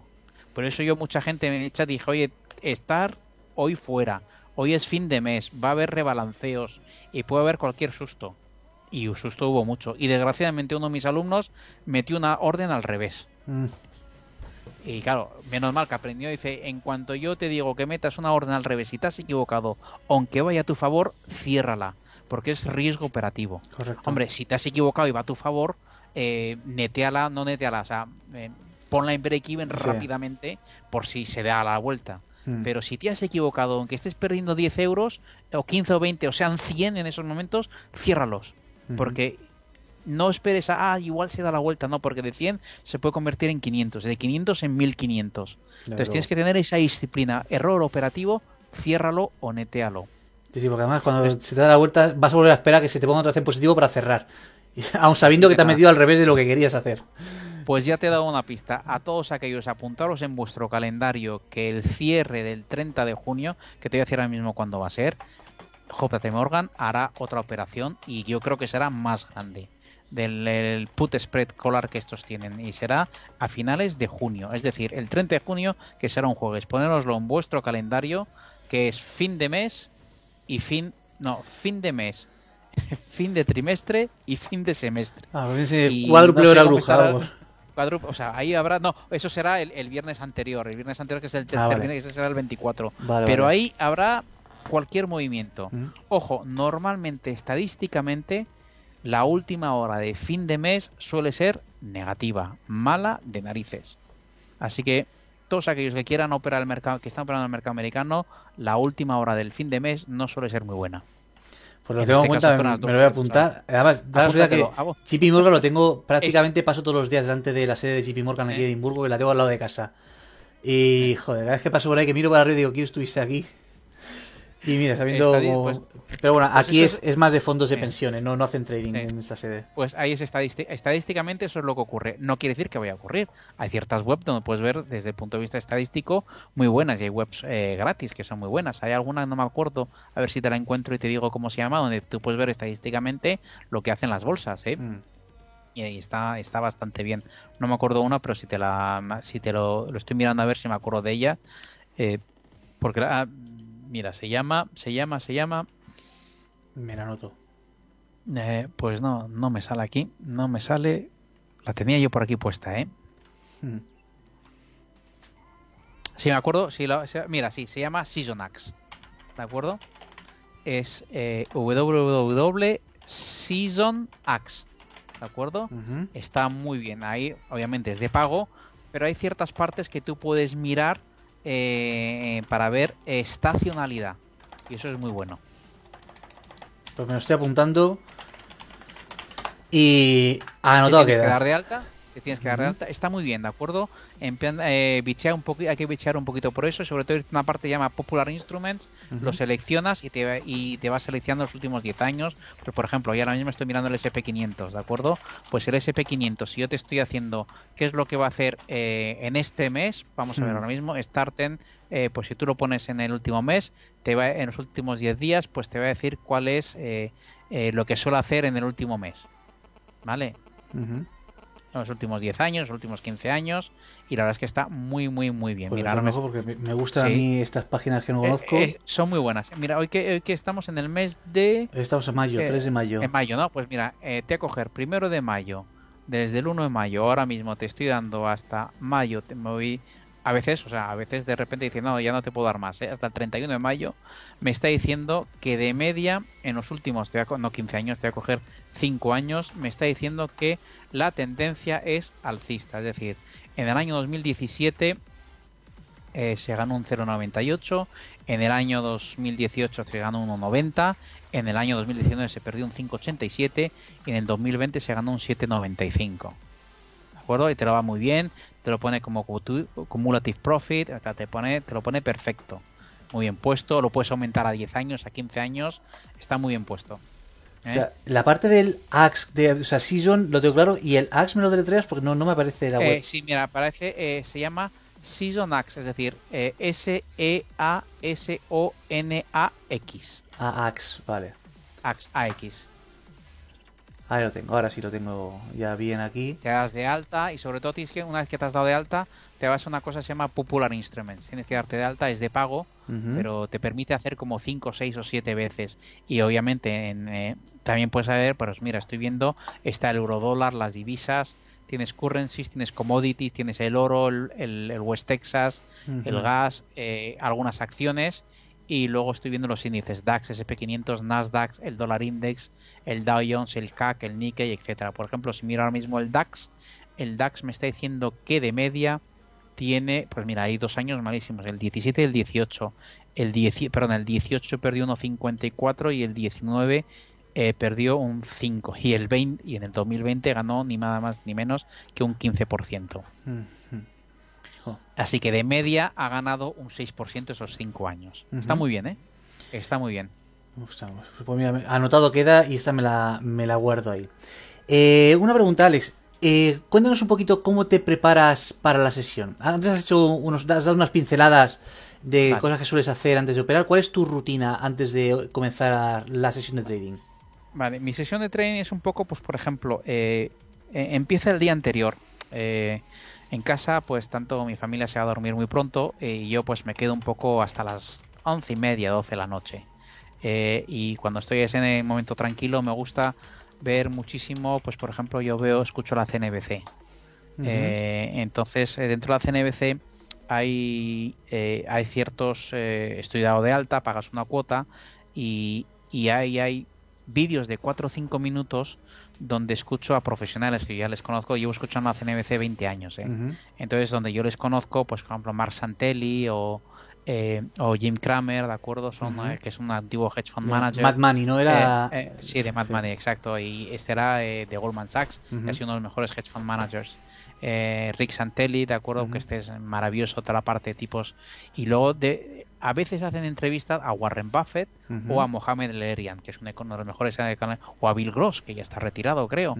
Y entonces, pues claro, esos tipos son vídeos resúmenes de 10 minutos que, claro, dicen, oye, pues yo no me gusta ver la tele, no me gusta ver a mí, eh, y me gusta entender, pero por esta gente tiene un acceso a información y además de ser en unas personas espectaculares que del conocimiento que tienen, pues a mí me aportan un poco conocimiento del mercado, te dicen, ten cuidado, por ejemplo, ayer estaba viendo a a Mohamed Lerian que te decían, creo que el mercado se ha pasado de, rosca eh, con el tema de, de, las subidas de tipos, ¿de acuerdo? Entonces te decía que creo que debíamos de rebotar un poco. Eh, lo mismo estaba diciendo Jim Cramer, dice, no quiere decir que vayamos a rebotar mañana, pero sí es verdad que te dicen, creo que estamos sobrevendidos puede que caigamos más, pero te, estamos un poco sobrevendidos y de ahí que hayamos rebotado, pues por ejemplo, a última hora. Entonces, ves esos resúmenes que a mí me aportan valor. Entonces, yo me empiezo a, preparar el día anterior, donde veo esos pequeños resúmenes, nada más. Eh, obviamente ya no tengo acceso, cuando antes estaba trabajando, a los informes de bolsa. Antes sí que tenía, ahora ya no tengo esos informes de bolsa. Entonces intento buscarlo por las páginas web o sobre todo a veces en LinkedIn con la gente que tengo en mi en, mi LinkedIn pues hay gente pues que a veces publica, publican artículos que son muy muy interesantes o realmente tienes bastantes webs donde hay ciertas personas no sé si las puedo nombrar o no.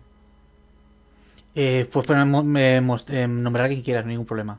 Ah vale pues por ejemplo tienes a, a José Luis Cárpatos. Ajá.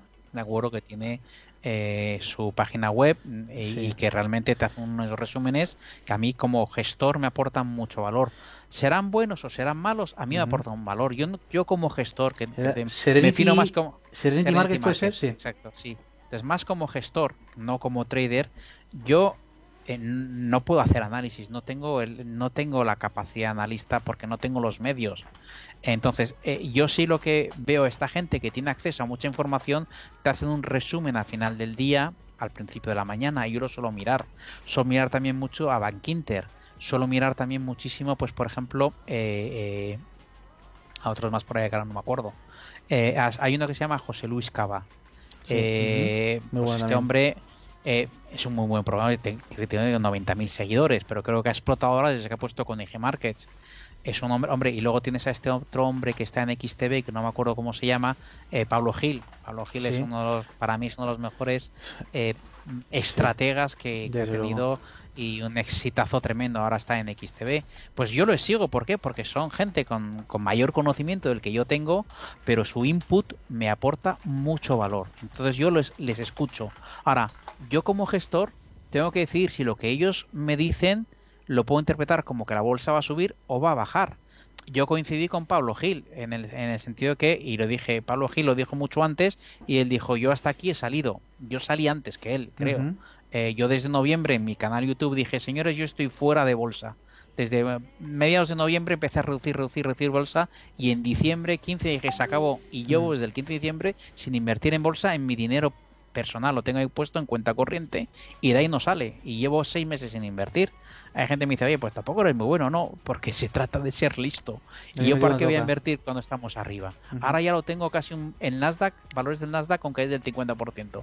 Pero aún así, yo hasta que no acabe ahora la guerra en Ucrania, yo me en, mis inversiones personales lo tengo todo metido en cash, no invertí absolutamente en nada. Entonces, yo intento seguir a estas personas porque te van a dar input porque ellos tienen acceso. José Luis Cava, yo creo que, por ejemplo, que no le conozco absolutamente nada, pero yo creo que ha mejorado una barbaridad desde que ha llegado, creo que ha debido llegar a un acuerdo con IG Markets, porque retransmite muy bien. Sí, y, a diario, buenísimos análisis. Yo le seguí hace un año y bueno, a veces metía la gamba. Ojo, es un tío muy listo, ¿eh? que creo que es un tío de, de CUNEF, eh, ha sido ex, creo que es ex, eh, inspector de Hacienda, creo, no lo sé si es verdad o no. Creo, creo, yo lo respeto, lo respeto muchísimo como analista eh, considero que como analista eh, es muy bueno. Aparte que es un muy, buen comunicador y la energía que tiene, eh, o sea, te, contagia. Además, y luego por otro lado, tuve la suerte de coincidir tanto con, con Cárpatos como con Pablo Gil. bueno, con, con, Cárpatos he estado en varias de sus conferencias, tanto en Madrid como en Barcelona. Y, pero con ellos dos a la vez coincidí en el, en el, en el Trading Room de Madrid del año 2000 creo que fue el 2014, que se hizo en el, en el Intercontinental. Y estuvieron ambos dando ponencias en ese evento de trading. Y, tuve la suerte de estar en sus, eh, de sus ponencias. Y totalmente recomendables. Cárpatos, pues evidentemente eh, tiene un background espectacular, también como gestor. Eh, ya no solamente en Serenity Market, sino anteriormente cuando en la época que tuvo en Reino Unido. Y Pablo Gil, pues bueno, que ya una gran, mucho más en España. pero que es alucinante. Y de Pablo Gil admiro muchísimo su talante, eh, cómo es como comunicador y sobre todo pues, eh, los conocimientos que tiene. O sea, creo que es un, un gran profesional y concretamente estos tres es que además es de los que más sigo y además que eh, los adoro. O sea, no fue, fue tienes, tienes, tienes, que seguir, tienes que seguirlos. O sea, tienes que seguirlos. Para mí el... Hombre, también... Eh, yo recuerdo a, y tampoco es por hacerles publicidad, porque no tengo nada que ver con ellos, ¿eh? vamos, eh, prefiero hacerme publicidad a mí, pero hay que reconocer eh, estas personas, esto, eh, José Luis Carpatos, eh, espectacular. Si es verdad, yo me acuerdo que hace 5 o 6 años su web era una patata. Y a veces se coló. Sí, sí, su web, sí, pero da igual, le seguíamos todos. Yo me acuerdo, le seguíamos porque lo que aportaba era un valor y lo hacía muy bien. Mm. Ojo, estamos hablando de, una persona que creo que ha estado trabajando en Suiza, eh, llevando un fondo de inversión bastante potente y es un señor que tiene la cabeza muy, muy, muy bien amueblada y para mí, o sea, me quito el sombrero porque transmite muy bien y su conocimiento. Y al que no le guste, pues, pues, oye, pues que como él dice, pues no me mires, no hmm. me sigas. Eh, al igual que Pablo Gil, y mucha gente se me mete con Pablo Gil, para mí yo recuerdo, yo creo que hasta llegué a invertir en su fondo cuando estaba en el Family Office, ¿Ah, eh, porque él fue fundador, sí, el, creo que el, eh, su fondo era el de BVA Partners, ¿de acuerdo? Que fue cuando él se fue al Santander y pasó a BVA y, y, bueno, pues realmente es, yo creo que son los mejores estrategas. Entonces, ¿por qué yo debí, debí de seguir a esta gente? obviamente para que os transmitan ese input qué está haciendo el mercado. Luego búscate, yo enseño otras cosas más de dónde sacar esa información. Entonces ese es mi día a día. Yo les escucho, hombre, no todo el rato, pero sí cuando me aparece en algo que han publicado lo voy a ver si tiene interés. Y por ejemplo, Pablo Gil pues empieza a hablar de, del sector bancario, pues igual no me apetece escucharlo, pero de hmm. repente ellos te aprenden, José Luis Cava te dice, ¿qué ha pasado ayer? Ha cambiado muchísimo José Luis Cava. No le conocía absolutamente nada, me lo dijeron hace seis meses. Y bueno, yo te en cuenta, llevo 30 años. Yo le escuchaba y decía, bueno, no está nada mal. Hmm. Eh, pero ahora ha mejorado, pero vamos, eh, eh, exponencial. O sea, ahora su forma de transmitir, ¿por qué? Pues porque sea un, o sea, la debió de fichar IG Markets. Y IG, era. IG, sí, es ah, IG Markets. Ah, no sé por qué estaba pensando en otro broker y transmite muy bien. Y como has dicho, tiene, un, tiene una personalidad muy fuerte y me parece un tío súper agradable. No le conozco personalmente nada, ¿eh? Y además que las píldoras están muy bien porque duran un par de minutitos y es como que... nada, sí, un par de minutitos y ya te ha dado el análisis para la jornada. ese es mi día a día. Si puedo ver a, a Cárpatos, a José Luis Cava, eh, a cualquiera, hombre, de los muchos que yo veo en, en, ¿cómo se llama?, en la CNBC, y a Pablo Gil, ya tengo un input. Y luego ya, ahí está fenomenal. Por la mañana, ¿qué es lo que suelo hacer? Solo mirar un poco, mirar los niveles en los cuales hemos cerrado el día anterior.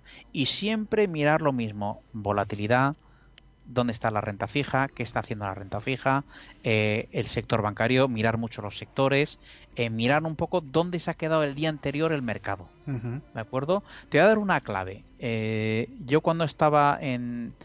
tenía un amigo que trabajaba en uno de los bancos de inversión más importantes del mundo, y que era trader, y siempre me decía, eh, me decía Alejandro, cuando nos comunicamos por porque yo ejecutaba cuando yo estaba en ese trading, y me decía Alejandro, ¿estamos por encima del día ante, de encima del cierre de ayer o por debajo? Y yo le decía, pues estamos por encima, entonces nos vamos para arriba. Y me decía, ¿estamos por encima o por debajo? Y se decía, por debajo, pues quizás nos vayamos por abajo. Y se me decía, ¿estamos por debajo del mínimo de ayer? Y, me, y le decía, sí. Me dice, ni se te ocurra ponerte largo. Y tenía una gran razón porque la gente se empeña que eh, pillar eh, giro. en pillar ese, ese, ese mínimo no lo vas a pillar ni tú hmm. ni, ni, yo ni, ni, el, ni el más listo o sea va a hmm. ser coincidencia entonces tienes que esperar a que se consolide un poquito volver a subir volver a bajar y enseño ciertas estructuras que llamo estructura n donde sube baja utiliza Fibonacci entonces, eh, ese es mi día a día. Entonces, una vez que ya, cuando yo me pongo a operar, yo ya sé dónde está el mercado sé dónde está la volatilidad, sé dónde están los tipos de intereses, eh, eh, sé lo que, lo que está haciendo eh, las commodities, sé dónde está el petróleo. ¿De acuerdo? Eh, y eso que no operó petróleo, para nada, pero sí es importante, porque si el, West Texas y la inflación, como está haciendo ahora, se está disparando, la bolsa va a sufrir. ¿Y qué va a sufrir? La tecnología. ¿Por qué?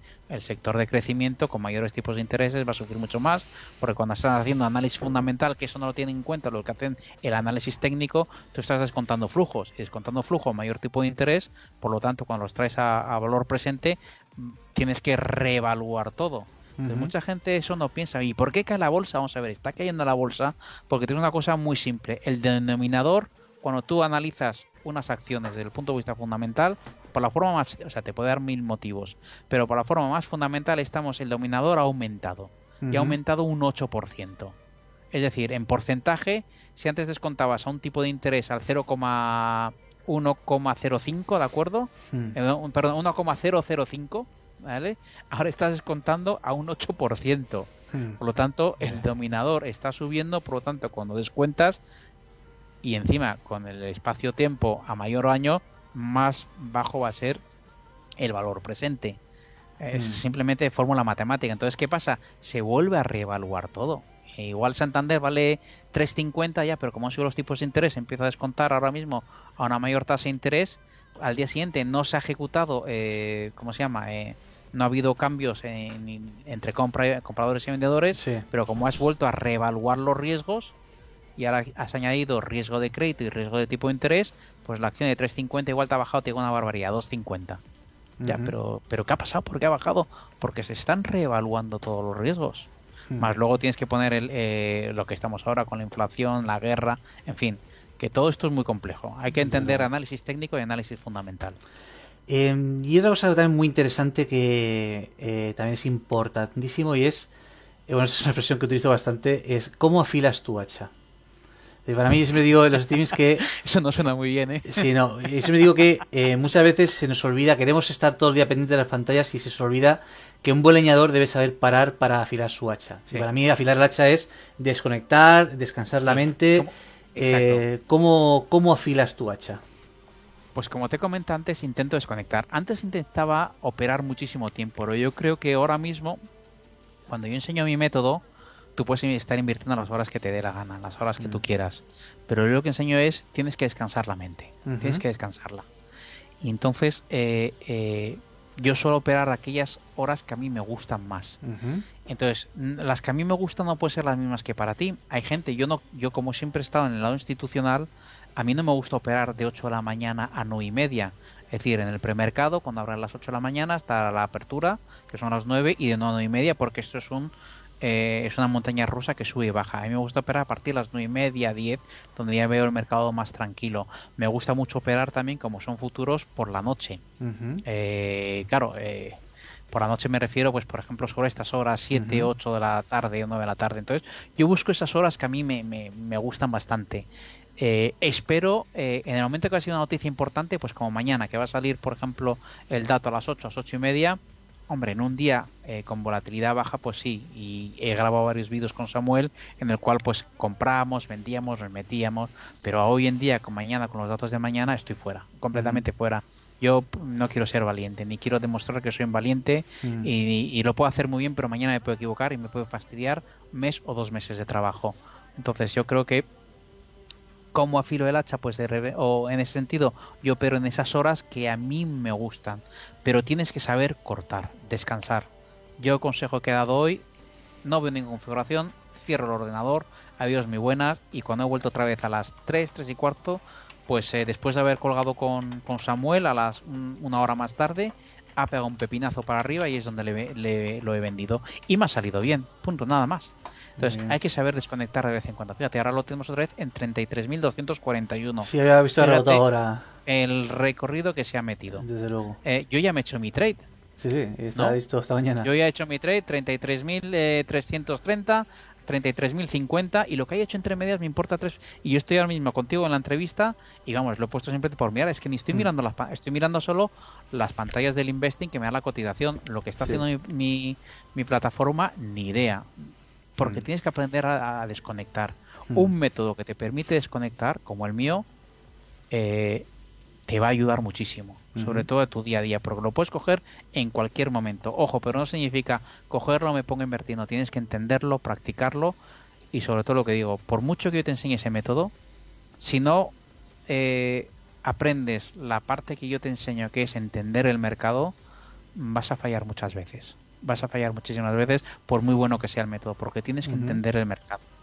Tienes que entender el mercado. Ojo, una cosa, siempre digo a la gente, y esto te lo digo, lo habréis oído, como dicen los... Eh, eh, siempre opera en la dirección del mercado. Siempre opera en la dirección del mercado. ¿Cuántas veces veo yo? Pues por ejemplo, te cojo la bajada del viernes. ¿Cuántas veces veo yo que, por ejemplo, empezamos a bajar, pero empezamos a bajar desde las 3 no sé si me estás viendo por la cámara, Baja, la, baja la acción, baja la acción, la acción, y de repente sube un poquito y la gente se empeña en meterse en esa operación. Y yo siempre digo, ¿quiénes son los que compran ahí? Pues mira, lo compran los que eh, son, eh, pues, eh, como sabes, que, es la primera vez que operan, que llevan meses operando, son aquellos que de repente, pues igual hacen scalping, son aquellos que realmente han cogido la primera bajada y están soltando ahí, o son aquellos que no tienen ni puñetería de lo que están haciendo y lo que hacen es perder pasta. Hmm. Porque realmente la mano fuerte lo que hace, vale, primer hachazo como hemos metido, segundo, llega a la parte de arriba y la gente se empeña en llevarse ese pequeño, no, no, tú espera que rebote y vete al segundo zarpazo. Y el segundo zarpazo yo te enseño cómo ver ese segundo zarpazo. No te pongas, estás debajo de la media 50, y me da igual en qué temporada, 5 minutos, 15 minutos, 30 minutos, una hora, hasta que no te pongas por encima esa media, no compres. No mi, mi, sistema, además, el, el, CCI y las medias y las velas te dicen cómo hacerlo. Digo, no te pongas a plan. Entonces, espera pacientemente a ese pequeño rebote y mi método te dirá cuando se gira para que le vuelvas a atizar otra vez y te lleves el gran recorrido, como dicen The Big Box.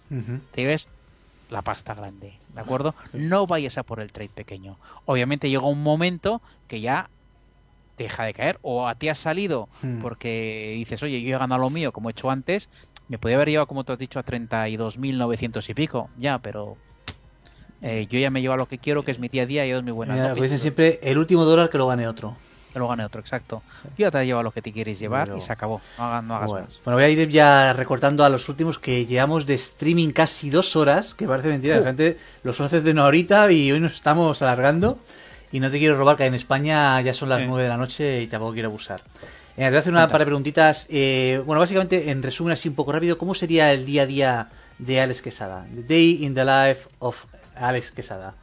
Pues nada, eh, como te he dicho, me levanto, eh, desayuno tranquilamente, mientras desayuno hago un poco de lectura, eh, a la- me preparo eh, para hacer el, el- el- el directo que hago a las nueve y media a través de mi canal YouTube, que empieza a las nueve y media, a las nueve y media eh, a veces entro un poquito tarde, dos minutos, tres minutos, eh, y simplemente pues ahí dejo a todo el mundo, es bienvenido, puedo opinar, dar su opinión, siempre con el respeto, aquel que, que pues que no lo hace bajo el respeto y que solo he tenido una mala experiencia ¿eh? Eh, así que estoy contento pues que realmente mm, intenta pues eh, menospreciar o, Siempre hay o, o criticarte pues siempre, siempre hay uno. Siempre digo parásitos hay por todos los lados Vaya, entonces eh, in- intento pues eh, decirle amablemente que por favor que abandone el chat que no si quiere criticar que vaya a otro sitio. Yo intento ahí que la gente esté haciendo trading y esté eh, eh, digamos en grupo. Desgraciadamente no los puedo tener en abierto como estamos tú y yo hablando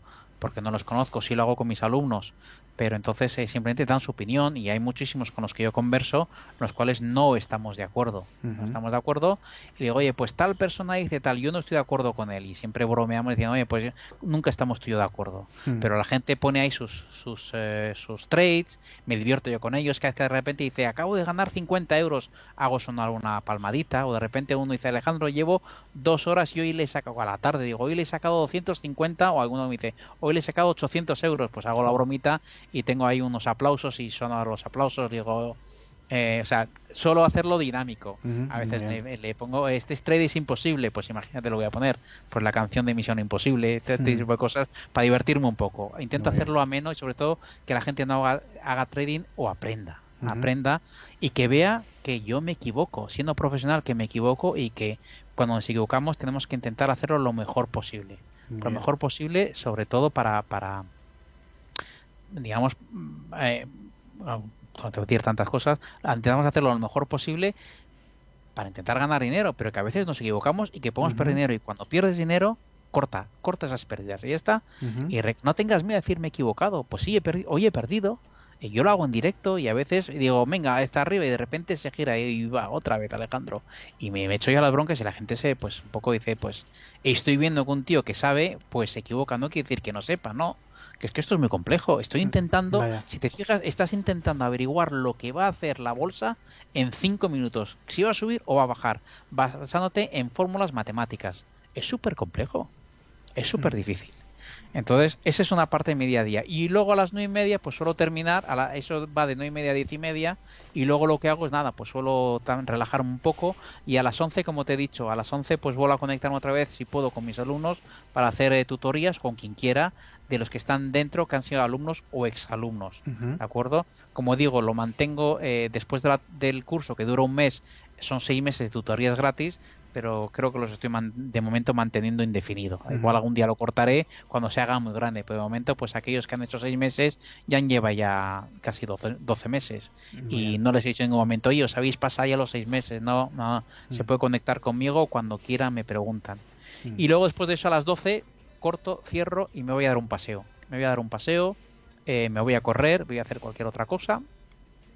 Y luego suelo venir a la una, estoy un poco mirando el mercado, ver lo que está haciendo. eh, dejo unas alarmas puestas sonoras que mi método te avisa cuando está ocurriendo algo y cuando veo voy a ver qué tal está. Si las oigo, si no las oigo me importa tres pimientos. Eh, nunca me voy dejando eh, posiciones abiertas. Y si las dejo abiertas, las dejo con un stop, con un neteo o con un take profit. Para no saber sabiendo lo que gano y lo que pierdo. Eso es lo que te enseño. y luego ya cuando empieza pues a las 3 empieza a moverse el mercado, esa media hora estoy atento ya a las 3 hasta el mercado americano y suelo estar de 3 a 5.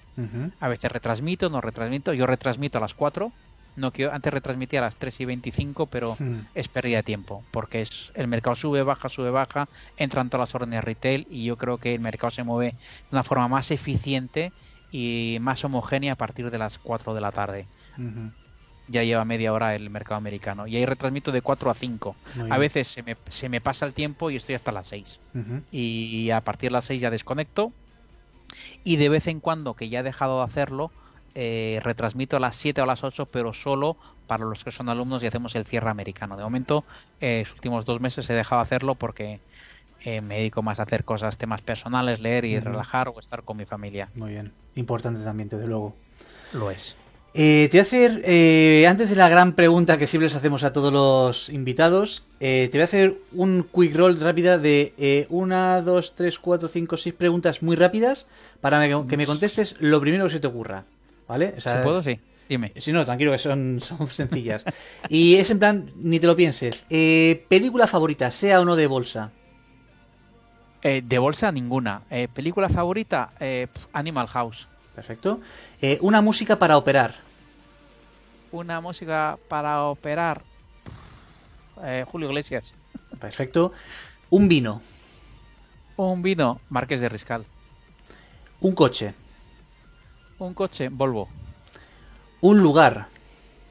Un lugar, Madrid. Y un año eh, para ser trader. Un año de la historia para ser trader.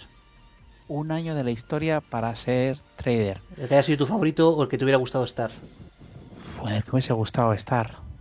Pues realmente no te lo, no te lo puedo decir. Eh, así, hombre, visto por los resultados, te diría el día, el año después de la pandemia. Ese sería que creo que era 2020. Muy bien. Pues ahí queda el rol, ha sido sencillitas estas. Y ahora sí, la última pregunta que te voy a hacer, em, que es la siguiente. Siempre le pregunto a los invitados, eh, bueno, siempre suelo preguntar también qué le, qué le, dirías a alguien que esté empezando, pero bueno, eh, creo que lo has estado comentando también en, el contexto de, la entrevista.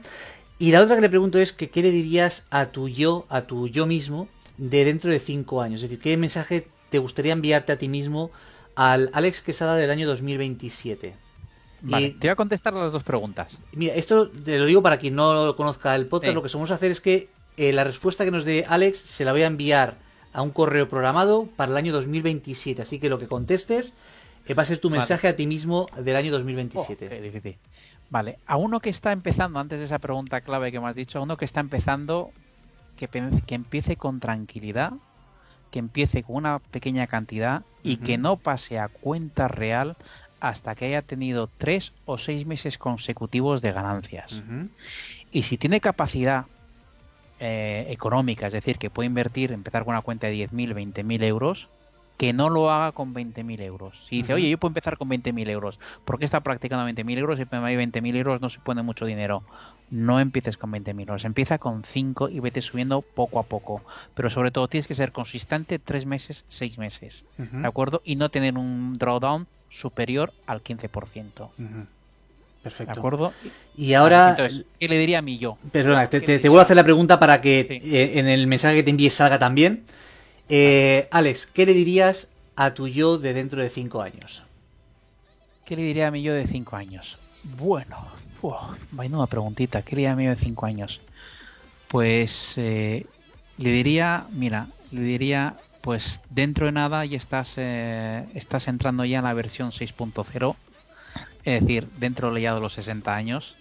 Eh, sigue siendo como eres, sigue cuidándote, sigue haciendo el bien, sigue siendo amigo de tus amigos, sigue cuidando a tu mujer y a tu hija, eh, hemos estado en la versión 4.0, 3.0, 5.0 en la que estoy ahora, eh, cuidándonos y haciendo el bien y ayudando a las personas sin pedir nada a cambio.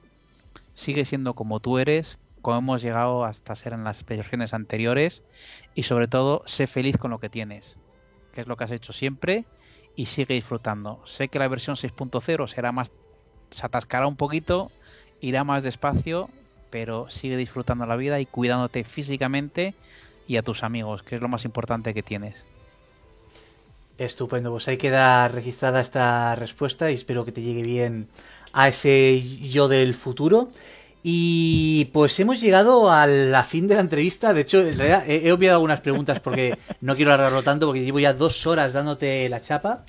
Así es que, que hablo, hablo mucho, ¿eh? hablamos, No hablamos tú y yo mucho, ¿eh? Un placer, o sea, para mí ha sido un placer el, el no tener que estar tirando del invitado y que explique lo que le dé la gana. Y la verdad que ha sido eh, una, una entrevista pues muy muy amena y que la- creo que está cargada de cosas muy interesantes. ¿Algo te que creas que se haya quedado en el tintero que quieras comentar antes de finalizar? Nada, que te agradezco muchísimo tu tiempo, que se me ha pasado rápidamente, también me he entretenido y me, me ha divertido muchísimo. No me creo que sea la hora que es, que he estado dos horas y pico. La verdad es que ha estado, me he entretenido muchísimo y, y como siempre digo, o sea, encantado de ayudaros a cualquier persona. Tenéis ahí mi correo, creo que está en la página web, también tenéis mi, mi ¿cómo se llama? Mi página de YouTube y incluso lo que hago, aquellos que quieran hacer mi curso, lo que yo estoy ofreciendo es que se quieran, si quieren conectar alguna videoconferencia con ellos y lo que intento ver es si ellos son, si vale la pena que hagan el curso. Es decir, si tienes experiencia, pues digo, oye, no vale la pena, no te gastes el dinero porque no vale la pena. Hay algunos que lo hacen simplemente por estar dentro del chat, ¿de acuerdo? Eso Ujú. tengo que pensar a ver qué hago, porque igual, oye, si tienes tanta experiencia, pues igual tengo que ver cómo lo hago, pero claro, solo en el chat privado están los que han hecho el método. Eh, y sobre todo, pues eso, y aquellos que no tienen experiencia, pues les digo, oye, todavía no, cojo un poco más de experiencia y luego haces mi curso. Pero por lo demás, esto, eh, cualquier cosa, yo siempre estoy para ayudar a las personas eh, que quieran iniciarse en el trading, cualquier tema sobre el trading, en mi página web o en mi página canal YouTube me pueden localizar. Pues nada, os recuerdo además que los datos de contacto de Alex están en la descripción de, este vídeo en YouTube eh, y lo veis en la imagen eh, debajo de su vídeo. Y nada, los que vean esto posiblemente en podcast que no tengan imágenes, dejaré en la descripción también los datos de contacto para que podáis seguir a Alex. Eh, pues nada, Alex, muchísimas, muchísimas gracias. Te agradezco de corazón eh, este tiempo, tres horas llevamos tú y yo de conferencia. Eh, que la primera vez que, que estoy tanto y me sabe mal porque te estoy robando tiempo de tu familia.